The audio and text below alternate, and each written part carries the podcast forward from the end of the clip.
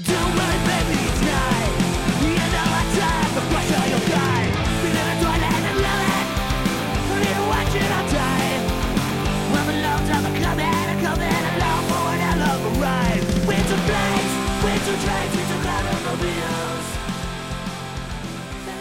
Hey, alright, this is Tim Crisp, and I forgot to hit record. When I did my intro to Road to the Skeleton Coast with Brendan Kelly yesterday. So I'd like to welcome you to a new experimental form of podcasting that is part music podcast, part investigative journalism, mixed in with a little bit of off the cuff, shot from the hip reactions to what Brendan said yesterday. It's just like jazz, baby. So we're gonna roll, and I know how things start here. I say, Brendan, how are you?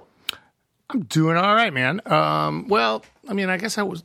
I'm still like in my pajamas, as you can probably tell via our Zoom. Brendan, of course, is wearing the monogram pajamas that I got him for Christmas. Let's say Tim's BFF right on the breast. Cause I, I woke up a little under the weather today, but uh, it's nothing. Uh, you know, little TLC, probably a nice glass of tea, spiked with a few shots of rum, couple lines of ketamine. Can't fix. You know what I mean? I did know what he meant. Yeah. And I continue to know what he means. Right. And for someone who'd spent the morning puking and mm-hmm. pooping, he was mm-hmm. looking great that mm-hmm. day. Mm-hmm. And I told him such. Yeah, but I'm all right, man. How you doing? And here's where I say, I am great today, Brendan. Thank you. And of course, I take the opportunity to remind him and the listeners of our last episode, and particularly the story he shared about Mr. Brett Gurewitz, sort of a way to pick up where we left off and remind y'all at home that every episode of our podcast is great. And if you missed last week's episode, well, you really ought to rectify that mistake. Yeah, I mean, I think we bullshitted about a lot of wacky ancillary concepts as well. I'm sure. Got that right.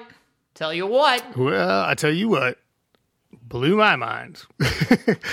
like, Oh, we're still on the Brett here's story. the thing. Like, I tell that story now, and I'm like, you almost can't tell it in a way that it doesn't have like an M Night Shyamalan or whatever the fuck his name is, like whiplash ending. You know what I mean? Shyamalan. How does he do it? But living through it, you really can't. you know, so so like Shyamalan jokes aside, though, that story is wild, and it does have like a cinematic feel to it, which is what I said in reply. Yep, yep. No, it it would be it would make a great short film starring somebody younger than me and younger than Brett. I could play Brett maybe. Well, such a film would certainly make a splash at Sundance. But speaking of splashes, our guy here has made a big one right here in the podcasting world with his new podcast, They Come to America, hosted by Brendan and Matt Marty. Yeah, so um what Tim is talking about is that I am now part of a new podcast uh, hosted by uh, our friend of the show, Matt Marty, also of Ma- Marty and Joe's Hot Sauce Co. Um, and um, it's called They Come to America. And what it is, is each episode is a, you know, like whenever you hear something like this, you always expect the guy or the person to go a deep dive into, you know, the 50 states. And that's not what this is at all. It is a show about just one time you were there. Uh, you know, and so like so like the first episode um well the, episode that just just played was about South Dakota. We have a random state generator that'll give us what the next state's going to be. So we started with South Dakota. We have my friend Jason on who used to do house shows uh, for the Lawrence Arms and the Broadways back in the day. And then we all go around and tell facts about the state. That we all tell one story that we like, usually about us, if we have a story about us being there. And then at the end, we close with our guest telling us what the best state is and what the worst state is of, of, of all the states, right? And then we and then this, the generator picks picks the state the state for next week. Um, and yeah, it's available wherever any podcasts are sold or sold, uh, available. Um, you know, Apple Podcasts, whatever.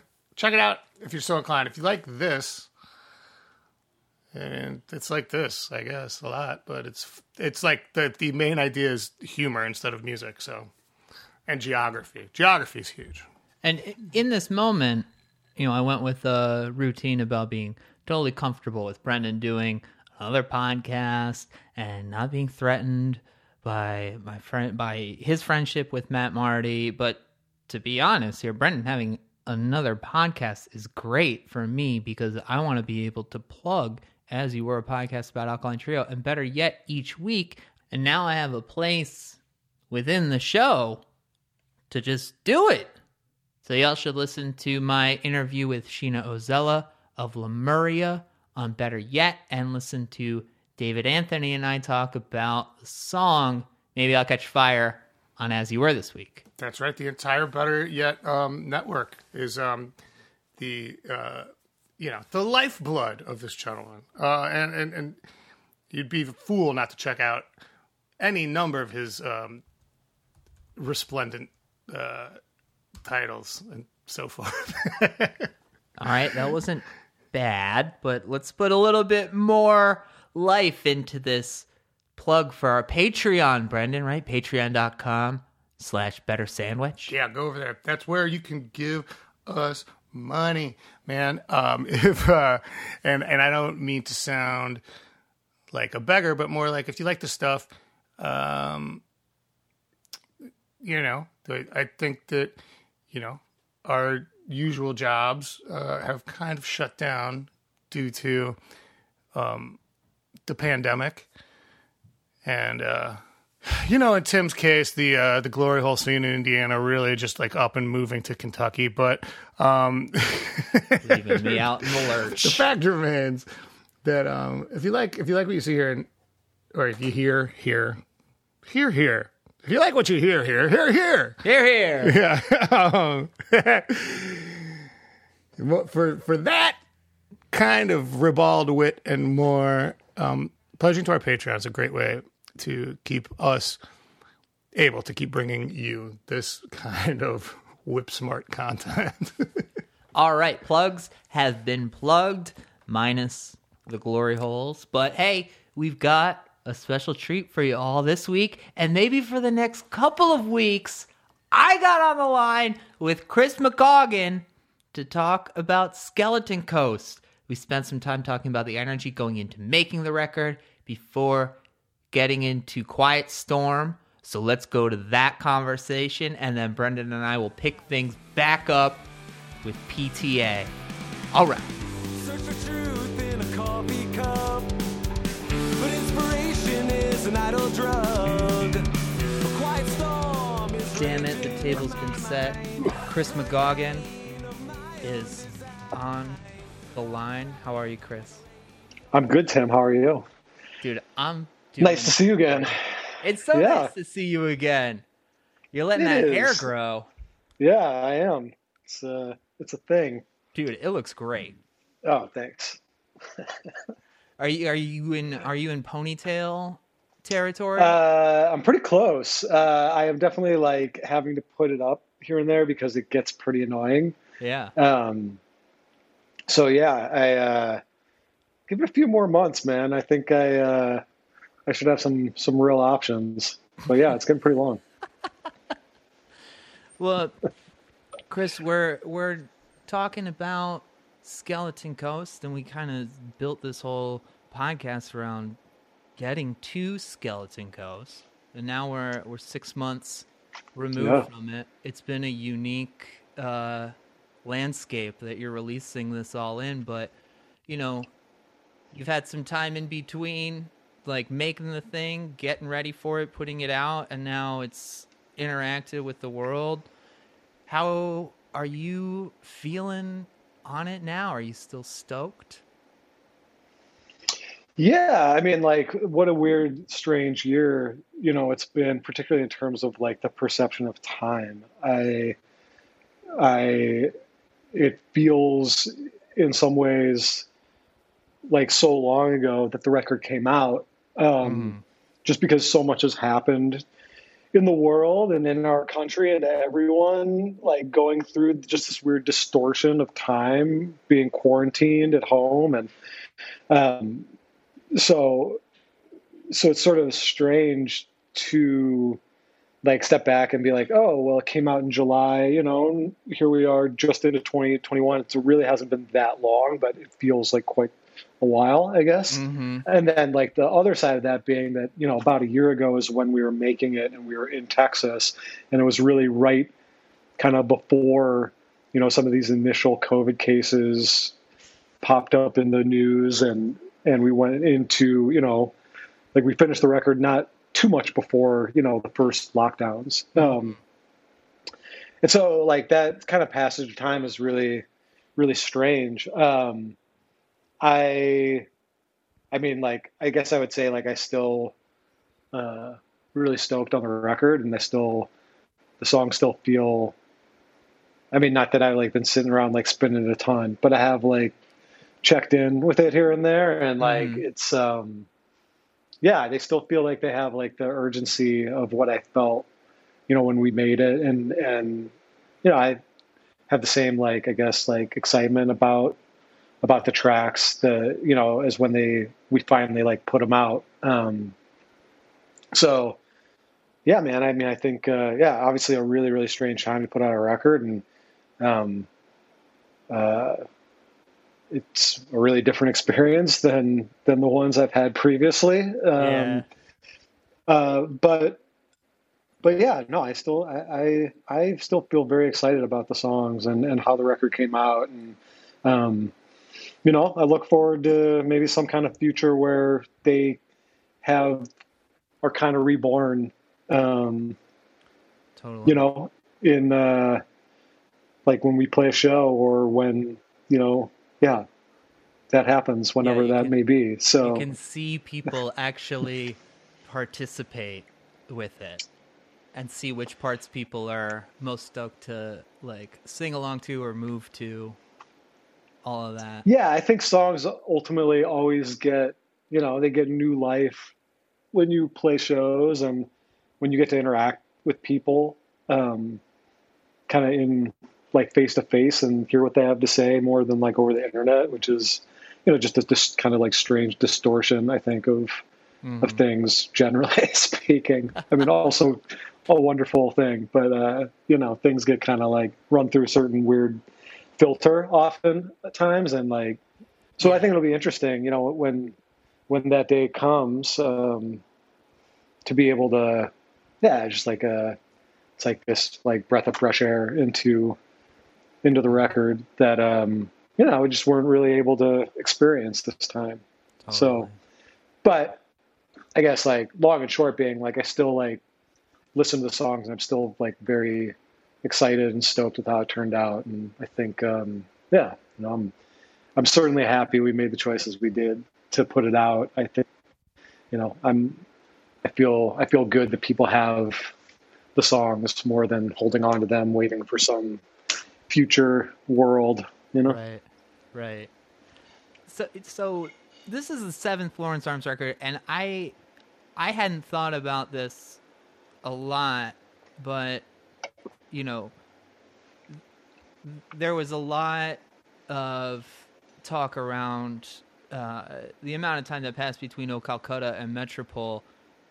In between those two records, you did three Sundowner LPs but in between Metropole and Skeleton Coast, there's there's no new songs coming from you. So I'm I'm interested in what that looks like when you're not releasing music. Are you still writing as consistently, or was there a period of taking a break?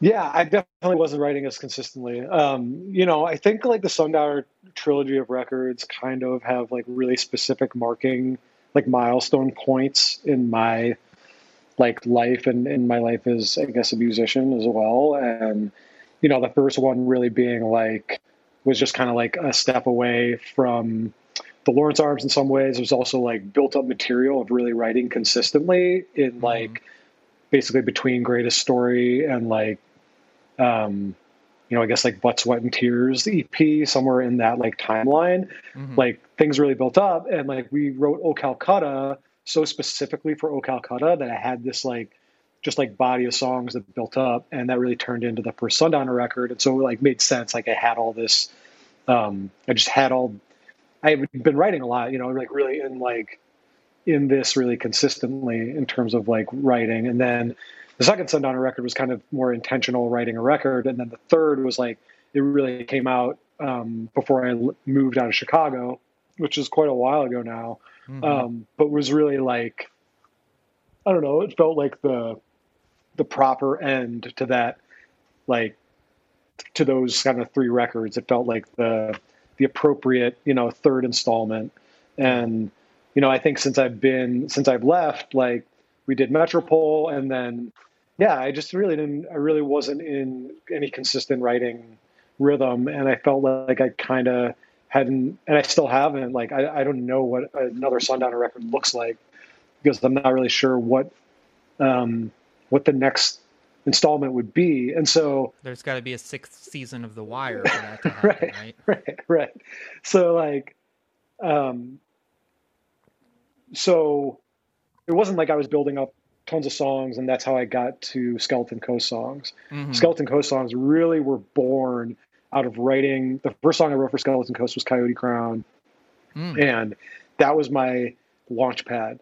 And I think that one of the things that has changed for me over time is that like, you know, um, as I've gotten older, just like personally for my own like writing rhythms or whatever, it's like I'm not just like writing all the time. I I just don't have that kind of like um, uh, air in my life, you know, to to be able like daily to be able to just like kind of like digging in and and and spending particularly with how I write I I just um you know for a long time I just needed like the open space to do it and take my time. Mhm. uh and so skeleton coast was a little different for me because I was much more targeted in my um in my writing and like really like took my ideas and tried to like kind of roll with them and get it out and and like more more strategically get them done in terms of like song by song.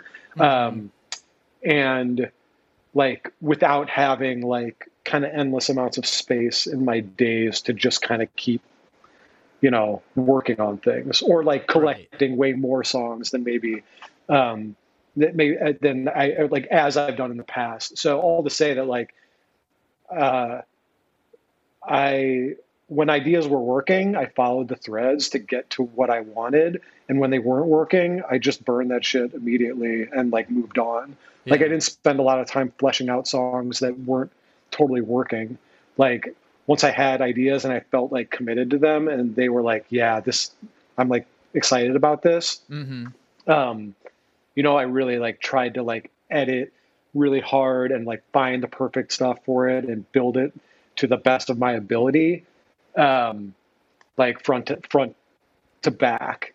Uh, and then like stuff that fell away, I just let fall away. And so I really ended up with my contribution to Skeleton Coast, like was a very, very tightly edited package of songs. Mhm. Um, but there's no real extras because I just never got to the finish line on any of them because I just recognized in the process that like it's not good enough and it's not going to be there. It's not going to get there. Yeah. Had there been songs before Coyote Crown? Were you kind of like getting back into it and Coyote Crown was something that you There was wrote? there were parts, there were parts, but there's never really any finished thing. Mhm. Um, um, and part of that is just like you know the process of like I guess like writing out the junk or whatever, however you want to like think about Yeah, it. yeah. It's just like it's just like it's not worth me finishing this because this kind of sucks, um, Uh-huh. or whatever it is. And uh, like it took me like finishing Coyote Crown, and I felt like that was like you know I didn't know how it would turn out. I think it turned out a lot better on the record actually, and a lot more in a like it has a really like interesting point of view on the record that even Yeah. the demo didn't like totally have. Mhm. Um, so there's definitely like a process of like growth there for the song from like demo to final mix.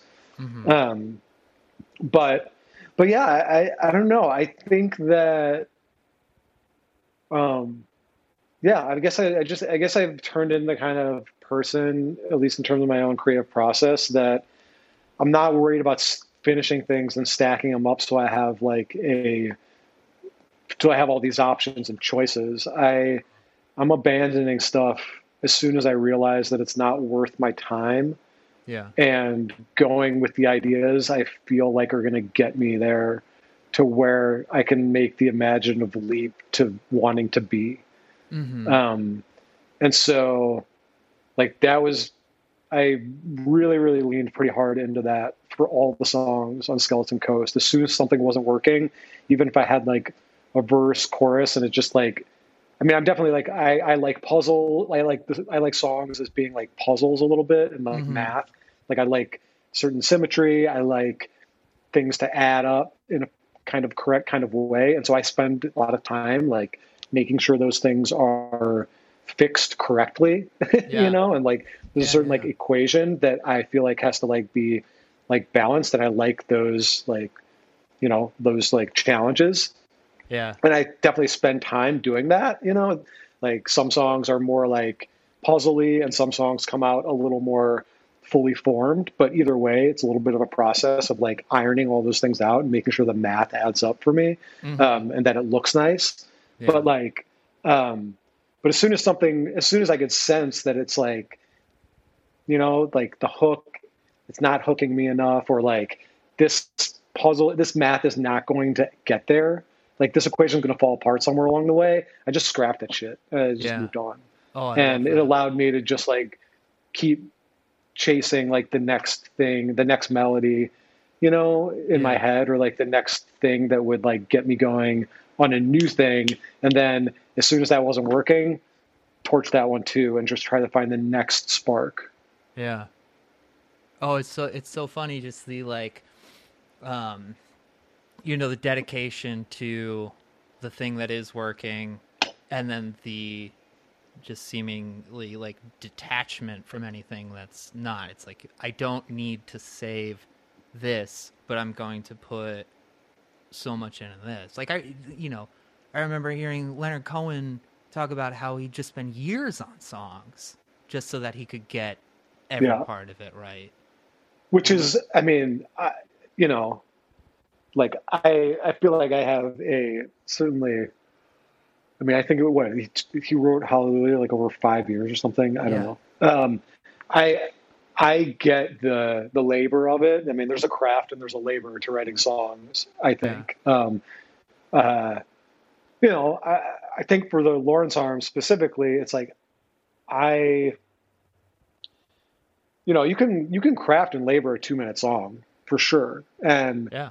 Uh try to make sure all the turns are right and and everything is is you know hmm the way you want it. Um i like to think i fall somewhere in the middle between you know chasing the ideas that are urgent and trying to like um you know cut and paste it so that it works without giving myself too much rope hmm um, and part of that is like we're a punk band and we're writing songs that are, um, I think, like urgency is really critical, you know, Mhm. to what we do, and like to the final output. And so, um, well, I guess all to say that like, uh, you know,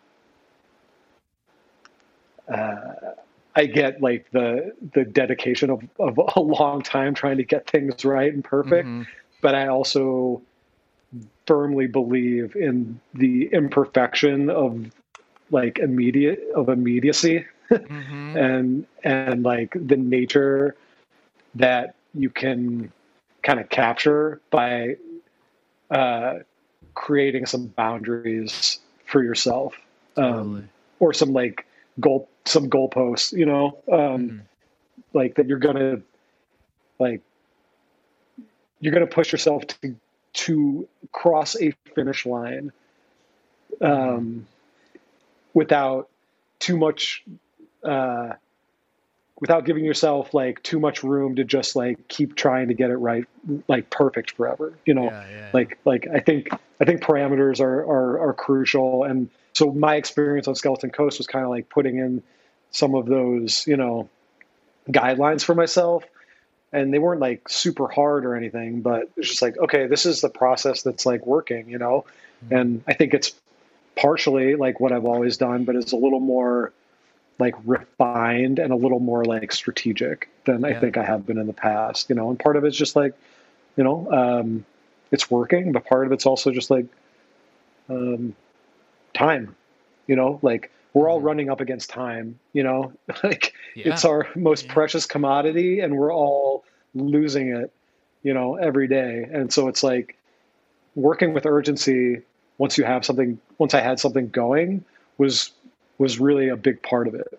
Like, you know, it's like you're trying to like I don't like like I want to get there, you know, how how do I get to done? You know, how do I get this to like be where I want it to be, feel like it's great and, you know, and stop wasting time. yeah, there's a there's a lot of like moments of symmetry on these songs that I'm pretty excited to to get into. But one thing that I, I think is is interesting, um, you said about Coyote Crown having a an interesting perspective, and when you mention it being the first of all of these, it does feel like a lot of these songs are maybe not directly referencing that that song in particular, but they're certainly like informed by it. Would you say that kind of Yeah, no, I definitely, definitely. I think Coyote Crown set like this kind of, um, yeah, kind of set the table a little bit tonally, maybe for me. Mhm. And then also it felt, you know, I felt like my collection of songs for Skeleton Coast were very much part of like an anthology of like where they always have they all have this kind of like short abstract short story kind of vibe. And coyote crown definitely i think um was sort of like the first stab at that. And it wasn't super intentional initially but it certainly like built up momentum for me like where i was like writing these little kind of abstract narratives and I mean, which is not unusual for me or anything. Like that's a little bit of just like I think the style I have had for a long time, but these are a little more pronounced, I suppose, maybe, um, in that Definitely. they felt like these little like slices of stories um, with these kind of like not totally clear narratives, but these kind of like different, you know, abstract characters and, and kind of storylines. And so I feel like Coyote Crown definitely was, um, yeah, it was the first one. It was the, it was the, you know, the foundational kind of um, piece of the songs I wrote. And so I would say, yes, it informed both some of like the themes, but then also kind of a little bit. Um, Could you say that again? You cut out just a Oh yeah, it. I, I think I think Coyote Crown was like it informed thematically, like a lot of the songs that that would come after it, since it was the first one. But it also kind of there was like a format to it and a um, and kind of like a, a, a abstract narrative approach that I think I tried to really build off as that being like the starting place. Yeah, totally. It's it's a really cool development in your writing. I think it's um, you know just looking back to you know songs off of Apathy or Greatest Story where they felt like they were so just from your guts, but you know I think your your prose has always been really good, and I think to see you like still apply that um, you know your capabilities and your your ability to to uh, present a narrative, but make it a little bit more of just uh, fictional. Combining that, I, it's it's a cool development. I think it's got to be easier on your uh, on your brain space too. Cool. No, I mean that's awesome. I, I, I, I yes, I would say yes. I mean, like it's. Um, I mean,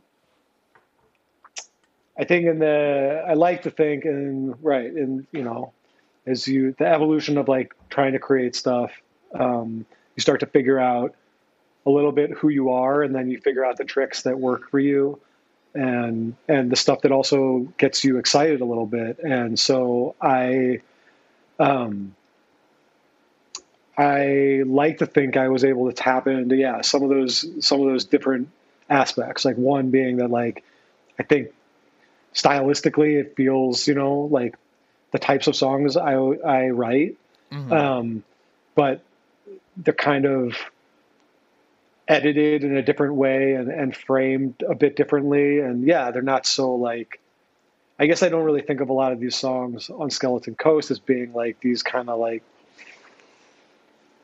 like hard on your sleeve songs en- entirely. Um, although I think they're packed with certain amounts of um, I don't know, like uh, like um, like themes that might run the course of time a bit. Uh, hmm But really, like, yeah, I would say like a shifted kind of viewpoint. Um, and I guess I like to think maybe, and I don't know if I I may be wrong here, but like I like to think that they're a bit bit more like universal in the sense that they're like kind of narratives you can plug into in a different way. hmm Um, they're not so. Uh, at least for me, like like I enjoyed like thinking a little bit more um like outside of my own self and more into like this universe of like of uh not like they're not it's not like they're they're so like specifically defined characters but just like this more like universal like um uh you know experience of these like abstract stories as opposed to like really drilled down like granular like self stuff. Um hmm if that makes any sense. Yeah, I think Brendan ends up doing that a lot on this record too, where you read you read the lyrics that he's writing Yeah. and they're they're from the perspective of someone who, you know, might be like him but not necessarily him. Yeah, absolutely. And like you start to like open up these parallel. It's like you start. You, it's like trying to. And again, how much is conscious versus how much is just like following, you know, your instincts and what's happening, which I think is like to me like a major part of like writing a collections of songs is like, you know, trying not to control too many things, but following what seems cool and what works, and and really like, you know, trying to be aware of what's happening in that way, you know, and like uncovering all that cool stuff. Um, but yeah, I think it's like it's like opening up these like parallel paths of like, you know, different different uh like possible outcomes for for yourself Yeah, or whatever yeah. it might be. And um so it's like all the like it's almost like um yeah, like uh like the journey of of uh of the story is is is not just tied into like a specific event or a what's happened. It's more of a making some kind of like imaginative leap to a slightly askew universe. Yeah, yeah. Um, Brendan said that with Skeleton Coast and Metropole, that you kind of gave him a a reassurance of like, this is this is good. Like we're we're good on this on this record. This this is uh this is a record we should be making. Um, and that's a, that's an interesting uh like you know dynamic that you have there. And i guess as far as that confidence from you you know is that is that more of like it's based in the material being great or you you know how to how to make this uh this worry wart just like chill out? Um, well, I don't know if I know the latter there entirely. Um, I would say that, I mean, I guess like the first piece of that is that I was very confident in like what I was bringing to this. You know, Mhm. like I felt like I felt really good and excited, and and like what I had was the timing was right, and the songs were strong, and like I felt, you know, like that gave me personally like a lot of confidence, you know, in what I was bringing to this. Um, and you know, I mean, part of like the Lawrence Arms is that, you know, obviously like we have this, uh, you know, uh, like Brendan and I have this long partnership and friendship, and you know, part of what makes our band interesting, as I think we've discussed before, is just the this friction and the certain like tension that you know two people who come from a very similar place who, who arrive somewhere very differently is part of what makes our band tick and what makes us potentially interesting. And so um as the song started to like come in i think the thing that i always have had confidence in was that regardless of any one song or any one part or segment that what we're doing here is creating something uh you know and uh, and also like we believe in records right more than we Right. believe in singles just as as people and like we think that there is value to um you know to this collection that that lives front to end um so i think that i had a confidence in that like uh, I mean, certainly the songs he was sending, he was sending me, I was excited about, right? And I felt like he was finding his place in writing for the record and like on his own, you know, because we do write so separately, right? And so, like, um, I guess I tend to default to if I feel really good about what I'm bringing, you know, and like he's sending me stuff and it's starting to be like there's like a play back and forth and there seems to be some some uh, some contrast and some tension that's being generated that we're going to end up somewhere good. Um, so I I usually go through the phase of like being in the studio at a certain point and being like, ugh, like this is not coming together the way I wanted to, and it's just like that that time before things really start to gel, and then I start to get really a lot more excited again and and realize that things are working. Um, so I guess all to say that like uh, I came I came in with a lot of confidence about what I was writing, and so as it started to fill out fill out, there I had no reason not to feel confident about it, and I try to transmit that feeling. Yeah. I try to transmit that feeling to him, you know, um, because yeah, because I didn't see any reason not to. I, I didn't really see reason for doubt. Um, so I love it. I love it. Let's let's get into um or before we do that, the the title Skeleton Coast, uh, that phrase is in Ghostwriter and you mentioned in Brooklyn Vegan that your wife said, you know, that would be a good title for this record. When you use that phrase for that song, what did what did that how did that imagine in your mind? How did what did you see when you said Skeleton Coast? Were you thinking specifically of the Skeleton Coast or No, so yeah, so interestingly, I really, um, and I'm not bullshitting you here. I really had no idea about, you know, the skeleton Yeah. coast on the east coast of Africa, uh um, or sorry, the west coast of West- Africa. yeah. Uh, um, I the song Ghostwriter was like my intention was, you know, again one of these kind of like abstract narratives about, you know, some, you know, some guy trying to like bang out his opus in, you know, a log cabin on some like rocky, you know, rainy coast, and so the line really came out as just a way to tell the story. Yeah. um, which was like, you know, here I am, you know, out on the remote edges of the world trying to create something, you know, and then thus, like, I drove the highways of a skeleton coast, and it was like, it was my tone slash uh, geography setter for the narrative, mhm. you know? Yeah. Um, and and I actually think originally it was I drove the highways of a skeleton coast. So like my vision was like this again, like this kind of like jagged coastline, you know, with like a two lane road, you know, this guy driving in the rain, Yeah. you know, with his like with the headlights on, you know, back to his log cabin or whatever. Um, and part of it was like the play of like ghostwriter being, you know, obviously like a mystery writer versus like, you know, a writer writing somebody else's shit. You know, that was kind of Totally. like just like a, you know, just like the kind of uh, I guess like to me was like the fun interplay of like the, um, um, uh, just like the, yeah, just like the this That the term. the That story, term. right? The Mhm. term was like part of like the yeah the the fun like both sides of that story, but. Mhm.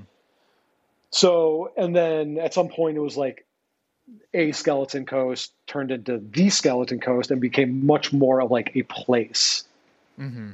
like a specific place, as opposed to a kind of arbitrary place that, you know, and that is where, you know, like my wife did say, like, that is a cool name for a record and it sounds like a place. And then my mind was like, oh, it's like this this place, the Skeleton Coast, and then all the things that actually exist, you know, like Mhm. then Google helped me out, and I was like, oh, and then it became like, yeah, Yeah, no, Then- that's that's a then I started to see it like more accident. more fully. So it Mhm. really did start with like with just like an image, uh, like a way to set uh, set the stage for this song, Ghostwriter, Mhm. and then um, you know, and then kind of like unfolded from there. Totally. So let's get let's get into the into the tracks. Quiet Storm starts off the record. I couldn't imagine this song being anywhere else. It's just it seems like it's got album opener written all over it. Yeah, I mean, definitely, I agree, and I think Brendan felt that way like pretty early on, um, and then once we had like the actual in the studio, you know, had some of the sounds down and and the feel and the way it kicks in, and you know the, um, you know the the intro has a kind of you know. uh, Like quiet, more reserved, like thing, and then it, it really kicks in Yeah, it felt it certainly felt right. And um, I mean, the goal was to write a song that was, you know, kind of straightforward and um, I suppose a bit of like a homage to like, you know, the punk rock songs in the mid '90s growing up. Mhm. Um, the songs that we loved. Um, Uh, Crimpshrine. yeah, I mean, yeah, yeah. definitely. I think the chorus specifically had some kind of like Crimpshrine nods. There was like a really like simplistic, like simple, um, uh, yeah, I don't even know how to describe it. It's just like trying to keep things like really, really simple. Um, uh, and then the verses just being kind of drawn out and like over, almost like overly melodic. Yeah. There those things especially the second verse. There's so many pretty parts just when it when it opens up and you just got those kind of open uh notes Yeah, hanging yeah. on the arpeggios and I love just the the perspective of this narrator of like I'm running away from something like you know no more courage being like a great proclamation to be able to make. Like yes. Run away from my problems but also with an awareness that like i know that this is gonna catch up to me at some point. Yeah, I mean, I think it's hard to say like exactly what I feel like the song is about, but there's certainly a few different like angles to look at it from. And like I tend to be like I try to like steer away from saying what songs are about because I would be lying if I said that I know because that's just not how I operate. Um, I, I don't come into this like, oh, this is about X or Y. Except all I can tell you is like Ghostwriter is about a mystery writer out in some weird, you know, remote yeah end of the world. That's about uh, as much as like the song is quote unquote about. Mm-hmm. But like Quiet Storm is like a little bit is like, um, it's like letting go to hold on, you know, yeah like that I think is what the song is about. It's like recognizing that in order to move forward, and it's not just like, oh, let go of the past, like move on, but it's like like that there is actually a lot of strength in being able to pick your moments on when to cut the cord, uh, you know, and like allow yourself to continue to like move into the future. Yeah, I I feel like the the meta, you know, context that most people apply to is also this is Chris from the Lawrence Arms. This is the seventh Lawrence Arms record, but this is this is the record. This is not like us, you know, phoning one in. It's like you're in there trying to do your best one. One hundred percent. I mean, I always hope that's how it is. Yeah. Um, I like to, and I I feel like a bit of a fart sniffer for because I mentioned this to Brendan already. So now it's two weeks in a row of people being like, "Oh, right, dude," but uh, all along the Watchtower does the same thing as this song does, where it's like all of this like movement, and then it ends with riders on the horizon where it's like well shit's been like going down but i guess like now shit's like really just about to go down and we're out I mean, hey, I you know, that's awesome. I love it. I he mean, stole like, that from you right like I I love to think that the song like doesn't one like hang around too long mm-hmm um and two that like uh um that it kind of has this like uh yeah i don't know. I mean i think that like the back half of the second verse is is certainly like like i think it's really strong and it paints a pretty like vivid image you know? Um which is which is essentially like you know uh like the world is ending you know you should sit, sit back and enjoy it. Yeah. Um hmm you know uh but all to say that like here we are still like moving along through it Mhm. all. Yeah. Um and i guess maybe that's why that's why it ended up being a good first song for a variety of reasons you know because like it also kind of like you know it sets the table for a record that you know ended up being a lot about you know kind of like strange like short stories about the end of the world and like different you know different inputs on that kind of that kind of timeline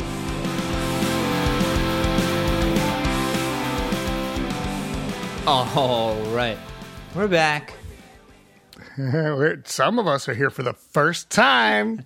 uh, fun conversation with Chris. Um, I I feel like I'm getting getting onto a good level with him. It's nice. That's good. It's nice. Yeah, tell him. Tell him I'd, I'd, I'd like to be his friend. Uh, you know, and maybe we could do a project together at some point. I'm joking, of course. Um, yeah, I mean that song is really great. We talked about it last week. It's just such a blast off for the record, and the way that it came together, I think the sort of in studio construction of it really helped it to surpass what I thought it was going to be. Um, There was the bones were all obviously there, you know, but when it was like I remember before we went in, I was like, "Yeah, man, I wish this was like." Like this is like a, a fifth best song on a record you know, like from just like the demos. Yeah. You know what I mean? Just you just try to assess things. It's like not said with like really any judgment or anything like that, but like you know, you just kind of like are like, where's everything at? And then we got done with it and it was like, eh, no, this will be the first song on the record. It's, it's kind of like blow people's minds, Hell yeah. you know. So uh, that's a testament to Chris for really coming with it. I think it's a testament to just us as an organization. Um, re- like having just like a sort of like weird uh, like sonar with each other for like arrangements and stuff like that and uh and Matt Allison you know and the Sonic Ranch um and Neil and me uh yeah but yes, whatever Chris just said, it was true. I was unable to hear it, but um, I it was true. So, following that with PTA, um, was there were there any other songs in contention to follow this one? To follow Quiet Storm? N- I, see, now I'm trying to remember because there was another sequence that we fucked with that didn't have Quiet Storm first. Um, And I believe it had PTA first. And I think that the reason for that is that they're just both two like burners, you know? Totally. And it's kind of how you want to start off a record, you know? And there was never any real thought given to the PTA first um, sequence. I mean, it changed the whole, like, the whole sequence changes obviously based on what the first song is. You know, it's like a, it's like a chess game or whatever. It's like as soon as you put the first song in, everything changes underneath it, right? Um, sort of have a different first song made a whole different sequence, but that sequence was never taken very seriously. I think it was Quiet Storm was the first. It's like it was like, hey, let's do another one to see what that would look like if Quiet Storm wasn't 1st mm-hmm. and it was just was like, nah, that's not yeah. you know. But so with that said, PTA was I think the other choice for the opening track. So it being second was kind of a no brainer. Yeah, you know? totally.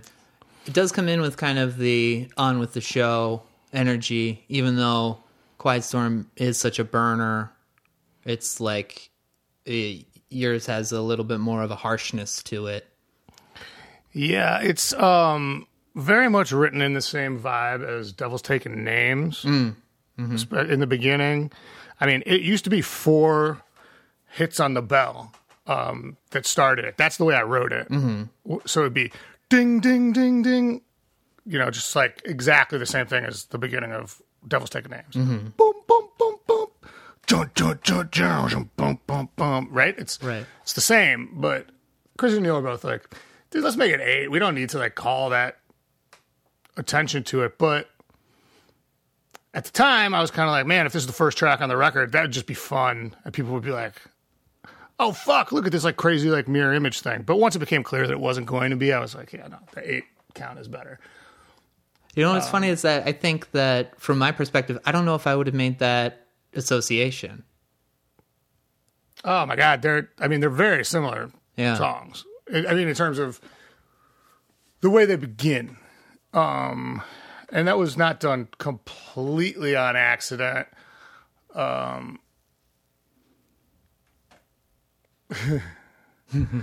If the Devil's Taking Names is an extraordinarily cynical song or a very pure look at cynicism from the perspective of somebody that dislikes it or whatever. I don't think that second one is right. I think it's more purely cynical. Um, this song is so pure and not cynical at all. And it, uh, I thought that it was interesting to kind of frame them as like bookends or whatever, you know, of like this Yeah. notion of like, man, I don't believe you don't even want to experience the world. Like, uh, you- you're you're laughing, you're crying, it's all bullshit. You fucking you never did it. You know you fucking hate it. Who fucking who? Go inside, get fucked, and then it's like, yeah, well, I poured my heart and soul into this, and now I'm broken and sad, so I'm just gonna go out alone. Mm-hmm. Written back when you could go out alone. you know? Yeah, yeah. I, I, I'm interested. Why? Why the bell hits? Why not sticks or a hi hat? Yeah, because, okay, first of all, because I hate that sound. Um, in terms of clicks, to me, they don't belong on an album. Yeah. I mean, if if they do, it's a very specific choice. Mm-hmm. You know what I mean? And it's not for all the time. Hi hats, I think, are also. I mean, I love a hi hat count off, Yeah. but again, I think it's a very specific choice, and I don't think this song kicks in the way a hi hat count off should kick in. Like a hi hat count, hi hat count off could kick in Quiet Storm when it goes fast. Mm-hmm. You know, that's where that's what that's for. Building like this momentum, not just like energetic, but still a grind. You know, Yeah. This. I mean, this is like pummeling. So I just wanted to count off. that- And again, I wrote this song, or at least when it was being arranged, I was definitely kind of under the impression that it would be the first song on the record. You know, um, just in terms of I was like, you know, like the demo was great. The like the acoustic demo was sounded really good. The demo we did as a band with Dan Tinkler in those like Tinkler sessions that sounded amazing, and so it was kind of arranged in that with that in mind, you know, and uh, and I just thought the bell seemed like such a interesting choice yeah. for starting off for starting off a record. But i mean you know i was wrong. Quiet storm is a better first song and uh, we fucked with the bell a little, and you know, here we here we are now. Oh no, yeah, because okay, so I got it backwards because it used to be 8 mm-hmm. Ding ding ding ding ding ding ding ding, because that's what it is on Devil's Taking Names. Uh, uh, and on Devil's Taking Names, correct me if I'm wrong. It's uh, what is that called? It's like a pinch harmonic, bass harmonic. Yeah, yeah.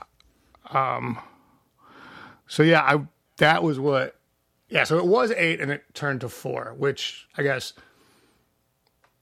that's why you say you wouldn't notice it because 8 would there's no way you don't draw the conclusion after that. There's enough time for your brain to catch up. But with with 4 just like 4 count is a count off. It's a standard count off. But um yeah, I mean, with all that said, I don't want it to sound like this was like the song that I had high hopes for that ended up sucking or anything. I mean, like totally. I think I think uh, I think this song turned out terrific, and um, you know, Chris in the middle he used uh, EBow, which is um actually something that was used on the Falcon album too, and it's used kind of prominently on this record. What it is is it's a magnet that you hold over the pickups, and um, it emulates the sound of a bow, like a viola or some shit like that, right? So when you have, and so what that means to people who are like, so, uh, which good call, you're right. Um, it means there's no attack on it, right? So, like when you hear like this song, and it's ooh, ooh. They say the viola is the closest thing to the human voice of any instrument, right? And um, yeah. and you can sing with like no attack if you want to like i just kind of attempted to do in a very out of tune way but um that's what it enables the guitar to sort of do and that like smooth sound that's in the sort of instrumental um interlude in this song that's that's what gives that guitar that unique tonality or whatever quality. And the other thing I'd like to mention about this song, just while we're here, is that this is like where, like, I love Bad Religion, No Control, and how fucking. Mm-hmm. Like I listen to "I Want to Conquer the World." And it's like minute and twenty one seconds. There's three guitar solos, two choruses, three verses. You know, Yeah. there's actually three guitar solos in that song, but and this song is also like a minute 21 seconds. Yeah. It's You know. so it's so quick. And it, but I think it goes through the whole thing, man. I think by the end, it's like, it's gone from like kind of a stomp to kind of righteous to like just like pushing through instrumentally and then I think it gets like pretty righteous again. Then it gets very sad, you know, and it ends like very sad. Yeah. Um, I, I, I want to touch on that. I want to go back to the EBow real quick. Was that Matt's suggestion, or or did Chris have that in mind? No, um, I am not sure that Chris had ever used an EBow before. There was one in the studio. God, I don't want to make it sound like we turned him on to anything because I mean Chris knows obviously a lot about guitars, but I don't know. I think Neil might have suggested it for Dave Hause on the Falcon record Yeah. You know, and that if that that's on Dead Rose, if you want the sort of antecedent to what I'm talking about, you know, in that song, he, a lot of his playing is EBow, but uh, yeah, I think it was a more organic thing. I think it was maybe the EBow was there, Chris picked it up, started fucking with it, and then certain points when stuff didn't wasn't popping the way we wanted it to, it'd be like maybe try the EBow or maybe try the other guitar or you know whatever. Yeah. And it just kind of came out like that. I mean, there were so many toys to play with there. It's really hard to keep track of what's what, and it's really hard to ascribe too much. I think ownership to why people did stuff in terms of messing with various kinds of gear because that was just what we were doing mm-hmm. the whole time. You know, it was just like try this, try this. Why don't you try that? Look at this pedal's funny looking, you know, like Yeah. shit like that. I love So, stuff like that, and it, it feels like really the first time y'all have made a record with shit like that going on, where you're just kind of surrounded by stuff, and it's like, well, let's try it. Yeah, I mean, I think we've always been very experimental in the studio, you know, like all that stuff I know Calcutta, like I was talking to Chris number two when we were doing the um the Liquid Death Greatest Hates album. You know, I was talking about pick slides and he's like, Do you know how to do a pick slide? Most people don't know how to do pick slides. This is the way to do the perfect studio pick slide. And he's like showing me his like the method and I was like, "Oh, we use a butter knife." And he's like, "Oh shit, that's better." I, man, I feel like I have a very solid image of how Chris number two said exactly what you. yeah, it is just like he was like, "And you do it like this." Everybody thinks you you pull, but you have to push. You mm-hmm. have to hold it like this. I'm like, "We use a butter knife." That's so funny. Damn.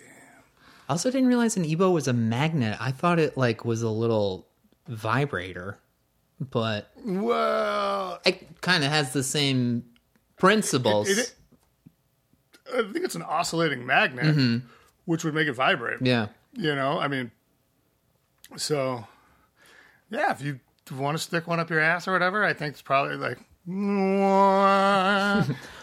You've always wanted to fuck, I don't know, Bo Bice or Bo Burnham. Uh, this is an E-Bo. like email. you know? It's this is pretty my good. electronic Burnham. Yo, I, I think what what I what I love about just the the way that you have like so many parts going is after that EBow part, how it just jumps right into that, you know, that second verse. It's just immediately on that descent. So what do we do about it? It's like that. Yeah. That usually comes like at the end of a part, or is like an add-on to a verse. Yeah, the, I mean that second verse is kind of written backwards a little bit. I mean, it breaks into the major, um, which only works because the chorus is so strong. like I don't think that otherwise I could do that, but also that that, that it has that decay that I wanna be down there with you, mm-hmm. and like that is sort of like the. I mean, it's like that part of the song when it comes back in with planes, trains, and automobiles that I think there to the end is like what why you bought the ticket at the door Yeah, for totally. this, for this particular song, you know? And um yeah, it just came together um really nicely and I, I I really am very proud of the song. I put it like very high in like the pantheon of songs I've written ever. Uh and it still makes me sad to listen to, honestly. Um, that want to be down here with you is is that that seems like it's hard to sing because it's not just like you pulling your voice down. It's like you're moving like note to note, right? Yeah. Yeah. No, it's not hard to sing. I mean, I don't know. I can't. It is not hard for me to do. Mm-hmm. Mm-hmm. You know, and, and like, I work within the limitations I have all the time. That's like sort of what's made it so, you know, people tell all of us that we like make music that's like uncoverable. Constantly. Like, we hear that from many musicians. You know, they're like like Sam Russo when he was trying to do something for the um, uh, War on Christmas show this year. He's like, yeah, I could play this, this, or this, and then the rest of them, nobody could play but you three. Uh, I don't know what's going on there, which is funny because like we don't use particularly weird chords. Um, there's, I think it's just the the way we do we all have learned to play to our strengths and never to like and I think we all have weaknesses as well that like really keep us in a fairly confined box where we've had to Last thing I heard was the way we do. I don't know how, what the way we do even was referring to. What I was saying was we all have you there? Yeah, yeah. Yeah, okay. It's like we all have our strengths and we all have like our very specific weaknesses, and those weaknesses keep us in a very confined box. And so we have over 22 years exploited what we can do in that space in tandem with what the other two also can do in that space, you know? So it becomes a very specific thing. And I think um, I could not sit here and be like, yeah, that's hard to sing. I mean, I just sang it just now. Pretty much like how it sounded Yeah. on the record, you know, and I threw up twice today. Um, so, so it's not hard for me, uh, but it's not because I'm great at singing. It's because like we know what our limitations and specifications are, and we exploit that to a degree to which Sam Russo can only play four of our songs. Well, I do think that um, the way that you hit those notes is significantly better than it would have been in years past. I think that's something that I've really picked up on in doing this podcast with you is that your vocals have strengthened and yeah. We, Yeah, man. Well, thanks. I appreciate that a lot. And the thing is, we. I've said this so many times on here, but it's like it bears repeating because we are all students of this, and we all listen to everything we do with the objective of not doing the fuck ups anymore and doing the stuff that works and leaning into what works, removing what doesn't, and making everything as good as it can possibly be. And there's never been a time where I've seen Chris sit on his laurels when it comes to writing a guitar part in the middle of a song or something like that. Yeah. You know? Or Neil just putting in a fill. It's like we've all been sitting there listening to each other and listening to ourselves and going, I could do this. I fucking can't do that. Okay. How about this? What can I do with this that could be interesting here? You know? And it's just, uh, yeah. I mean, thanks. I'm glad I'm better because I fucking goddamn struggle to be, you know, and, uh, the, uh, the wandering bird stuff has helped a lot in terms of me finding the confidence to go like sort of more seamlessly back and forth between these sort of different varying styles of singing. But which is funny because when I do like the live streams or whatever, and people are like, "Oh, that's that signature BK voice," and it's like the low one, and I'm like, "Really? Uh, huh? I thought it was the other one where I was screeching." Yeah.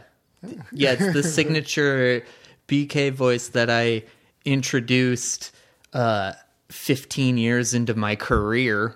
it's it's just it's just weird. I mean, I I don't know, man. It's um it's just nice to be able to continue to experiment with um like, you know, that's that's the great thing about about the voice is it's just like a, it's an instrument that you've always got on you and that like like right now I could tell you that I'd be able to sing a pretty decent wandering bird show right now uh, you know, I could just feel it. I have no idea how my hands would do. I haven't played the guitar in a fucking month, but, um, but yeah, I thought you were writing that quarantine record. yeah. I, I I've just been writing lyrics. I don't feel like the lyrics are. I actually read them back and I was like, these are a lot more solid than you're giving them credit for being. But I'm not like quite ready to pick up the guitar yet. Yeah. Is that how it went with writing songs for this one? Do you have to go through a bit of a lull period? I wrote the lyrics. PTA was the first song I tried to write, and it was done about six minutes later. Hell yes, it was. Like, it was just like I just knew, I just felt it, and I knew, and I knew Chris was gonna be writing a song soon. And I know I've said this on this podcast before, but I'm halfway through recording it, and he fucking sends me Coyote Crown, and I'm like, God damn it, this motherfucker beat me. but Um, I feel like, and this is something that Chris and I talked about with the lyrics that he wrote for the, the record as being a lot more fictional, a lot more short story.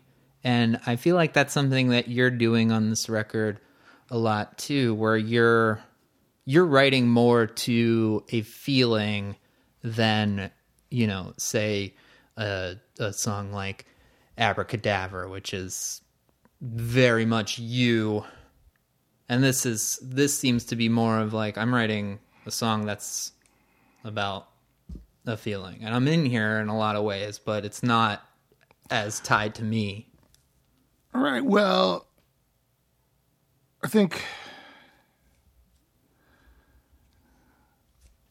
this is uh, very fractured in terms of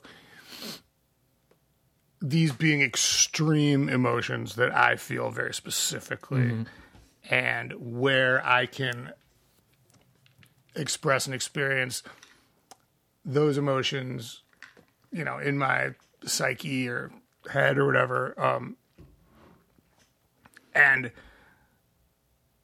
in the, you know, salt mines of my soul, turn them into something that I can be at peace with. You know, uh, and I, I don't just mean like, I, what I'm saying is not like, man, you know, music's my therapist. You know, I write this down so I don't do it or whatever. What I mean is through the process of the song, the actual narrator of the song, who very much is me in a lot of these, uh, comes to a point of conclusion, whether it's satisfaction or despair or whatever. It's like you know what it is? It's acceptance, mm-hmm. right? It's finding the joy where you can and accepting it where you can't. And I don't mean to sound like whatever's knitted over your aunt's fucking dryer, uh, you know. Uh, but but that's sort of what the vibe I think is there, you know, for me. Um, and so, yeah, I mean, this is just a heightened emotional state that's taken. eh, You know what it's a lot like is like up, not not up. Uh, uh, the the one with Lewis Black in it with the four things in the head. What? Uh, Wally? people like eat. No, no, no, no. It's um, Inside Out, right? Oh, okay, yeah. I haven't seen it, but I I know of it. Yeah, it, it- where it's like certain emotions that just like spike, and it's like if you take that moment, it's a very different picture than what the entire like range of emotion is getting up to that, coming down from it, whatever. Mm-hmm. You know, like you know, like when, for example, like when you're at the height of pleasure, Tim, with that EBow up your ass, you'd probably like fuck anything that moves, you know, a fucking gorilla, a dog, whoever walked in the room. But then, like two seconds later, that would become ridiculous to you. And even two seconds before, that would be ridiculous to you. And I used that metaphor because it's the same way with, you know, violent hatred or love or, eh, you know, or anything. It's just like, um, I think that uh, it becomes very obvious with fucking because there's like a clear point where like everything comes together, so to speak, you know. But like Yes. who you are at that fucking moment or the moment before it is not who you are like 10 seconds before it or you know and it's yeah so the, this is very heightened emotionally for me but i don't i definitely would not say that there's like a distance between me and this as much as you think i think it's just more compartmentalized Yeah, yeah, yeah. That's that's definitely what I was after. Um Have you seen Up? yeah Oh fuck. Just first 15 minutes of that movie just I've only seen it once. I don't think I'll ever watch it again. It's just so fucking much. I love that they just do like this kids movie and it's like okay welcome to the movie. Your grandparents will die.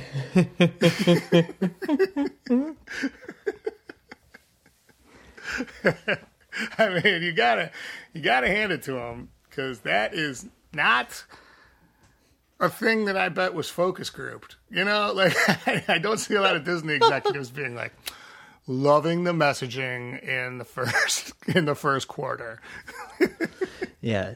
And could you just only only one thing? Just make sure that the kids who are watching it that it's not going over their heads. Can we just make it as obvious as we can?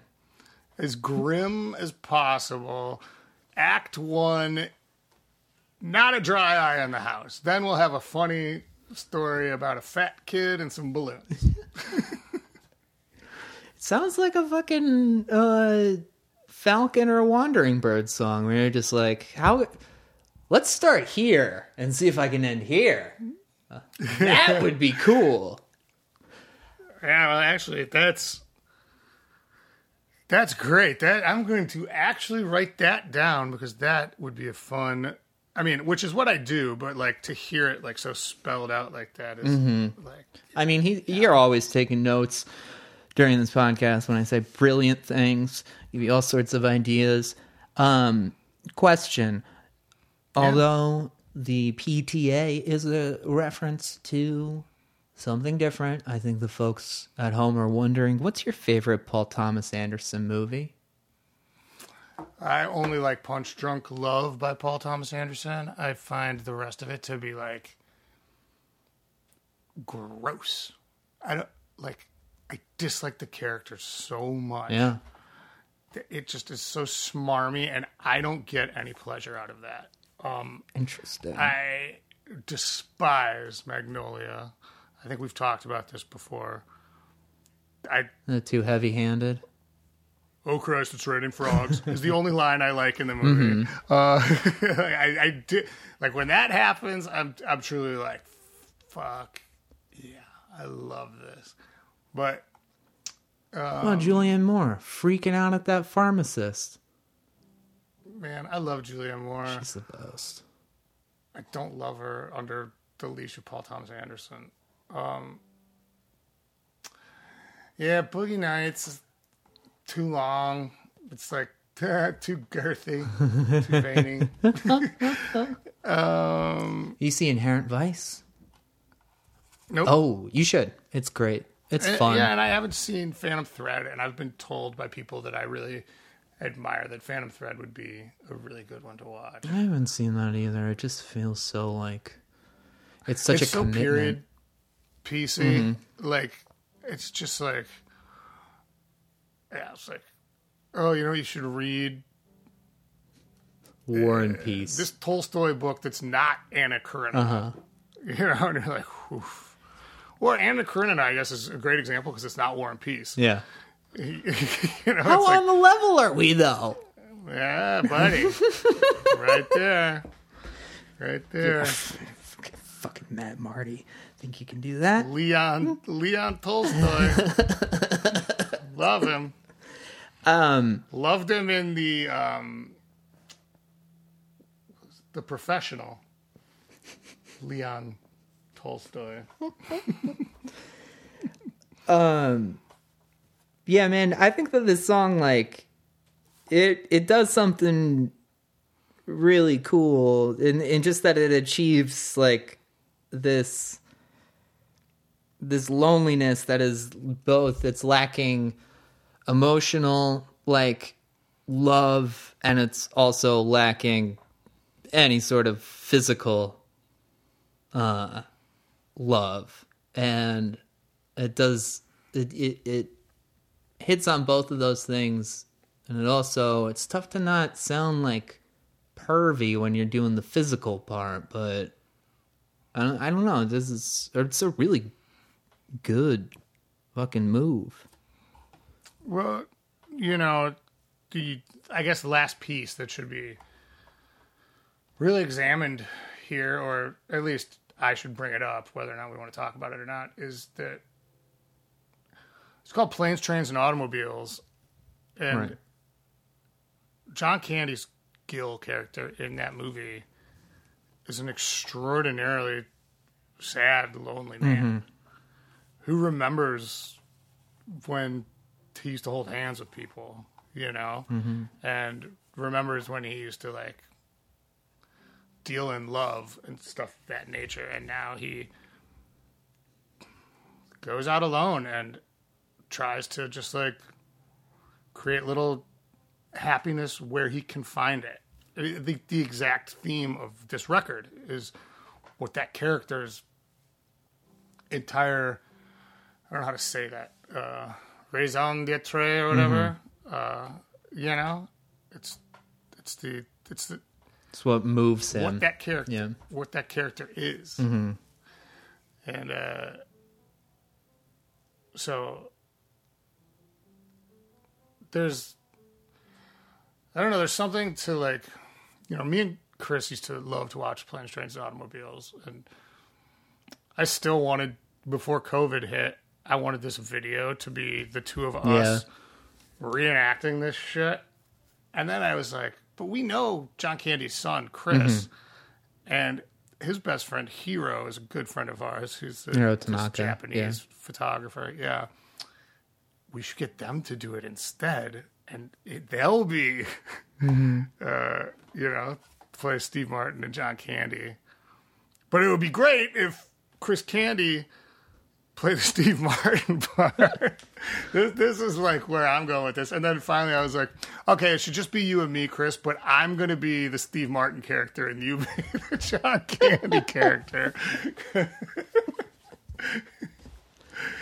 just to make it as totally ass backwards and bizarre as possible, which couldn't happen. So we got the wonderful uh, Felicity Jane Heath to do our video, which is hand drawn animation. And, Super uh, cool. it is not something I thought I'd ever be part of having a hand drawn animation um, in any um, way associated with my art, you know? So neat. Yeah. Watch Planes, Trains, and Automobiles last week, figuring that we would talk about it being the second song on the record. But, man, it is. I think that that's close to a perfect movie. It's just so good. Favorite Thanksgiving movie? Favorite Thanksgiving movie. Yeah. I mean, favorite, favorite John Hughes joint. I think it's the only Thanksgiving movie. Yeah, it might be.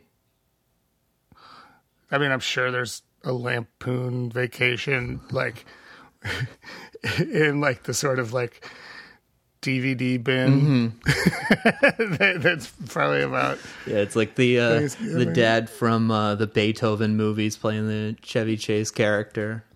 Yeah, yeah. I think it's the only Thanksgiving movie. Um, it's also, dude, it's John Candy and Steve I Martin. know.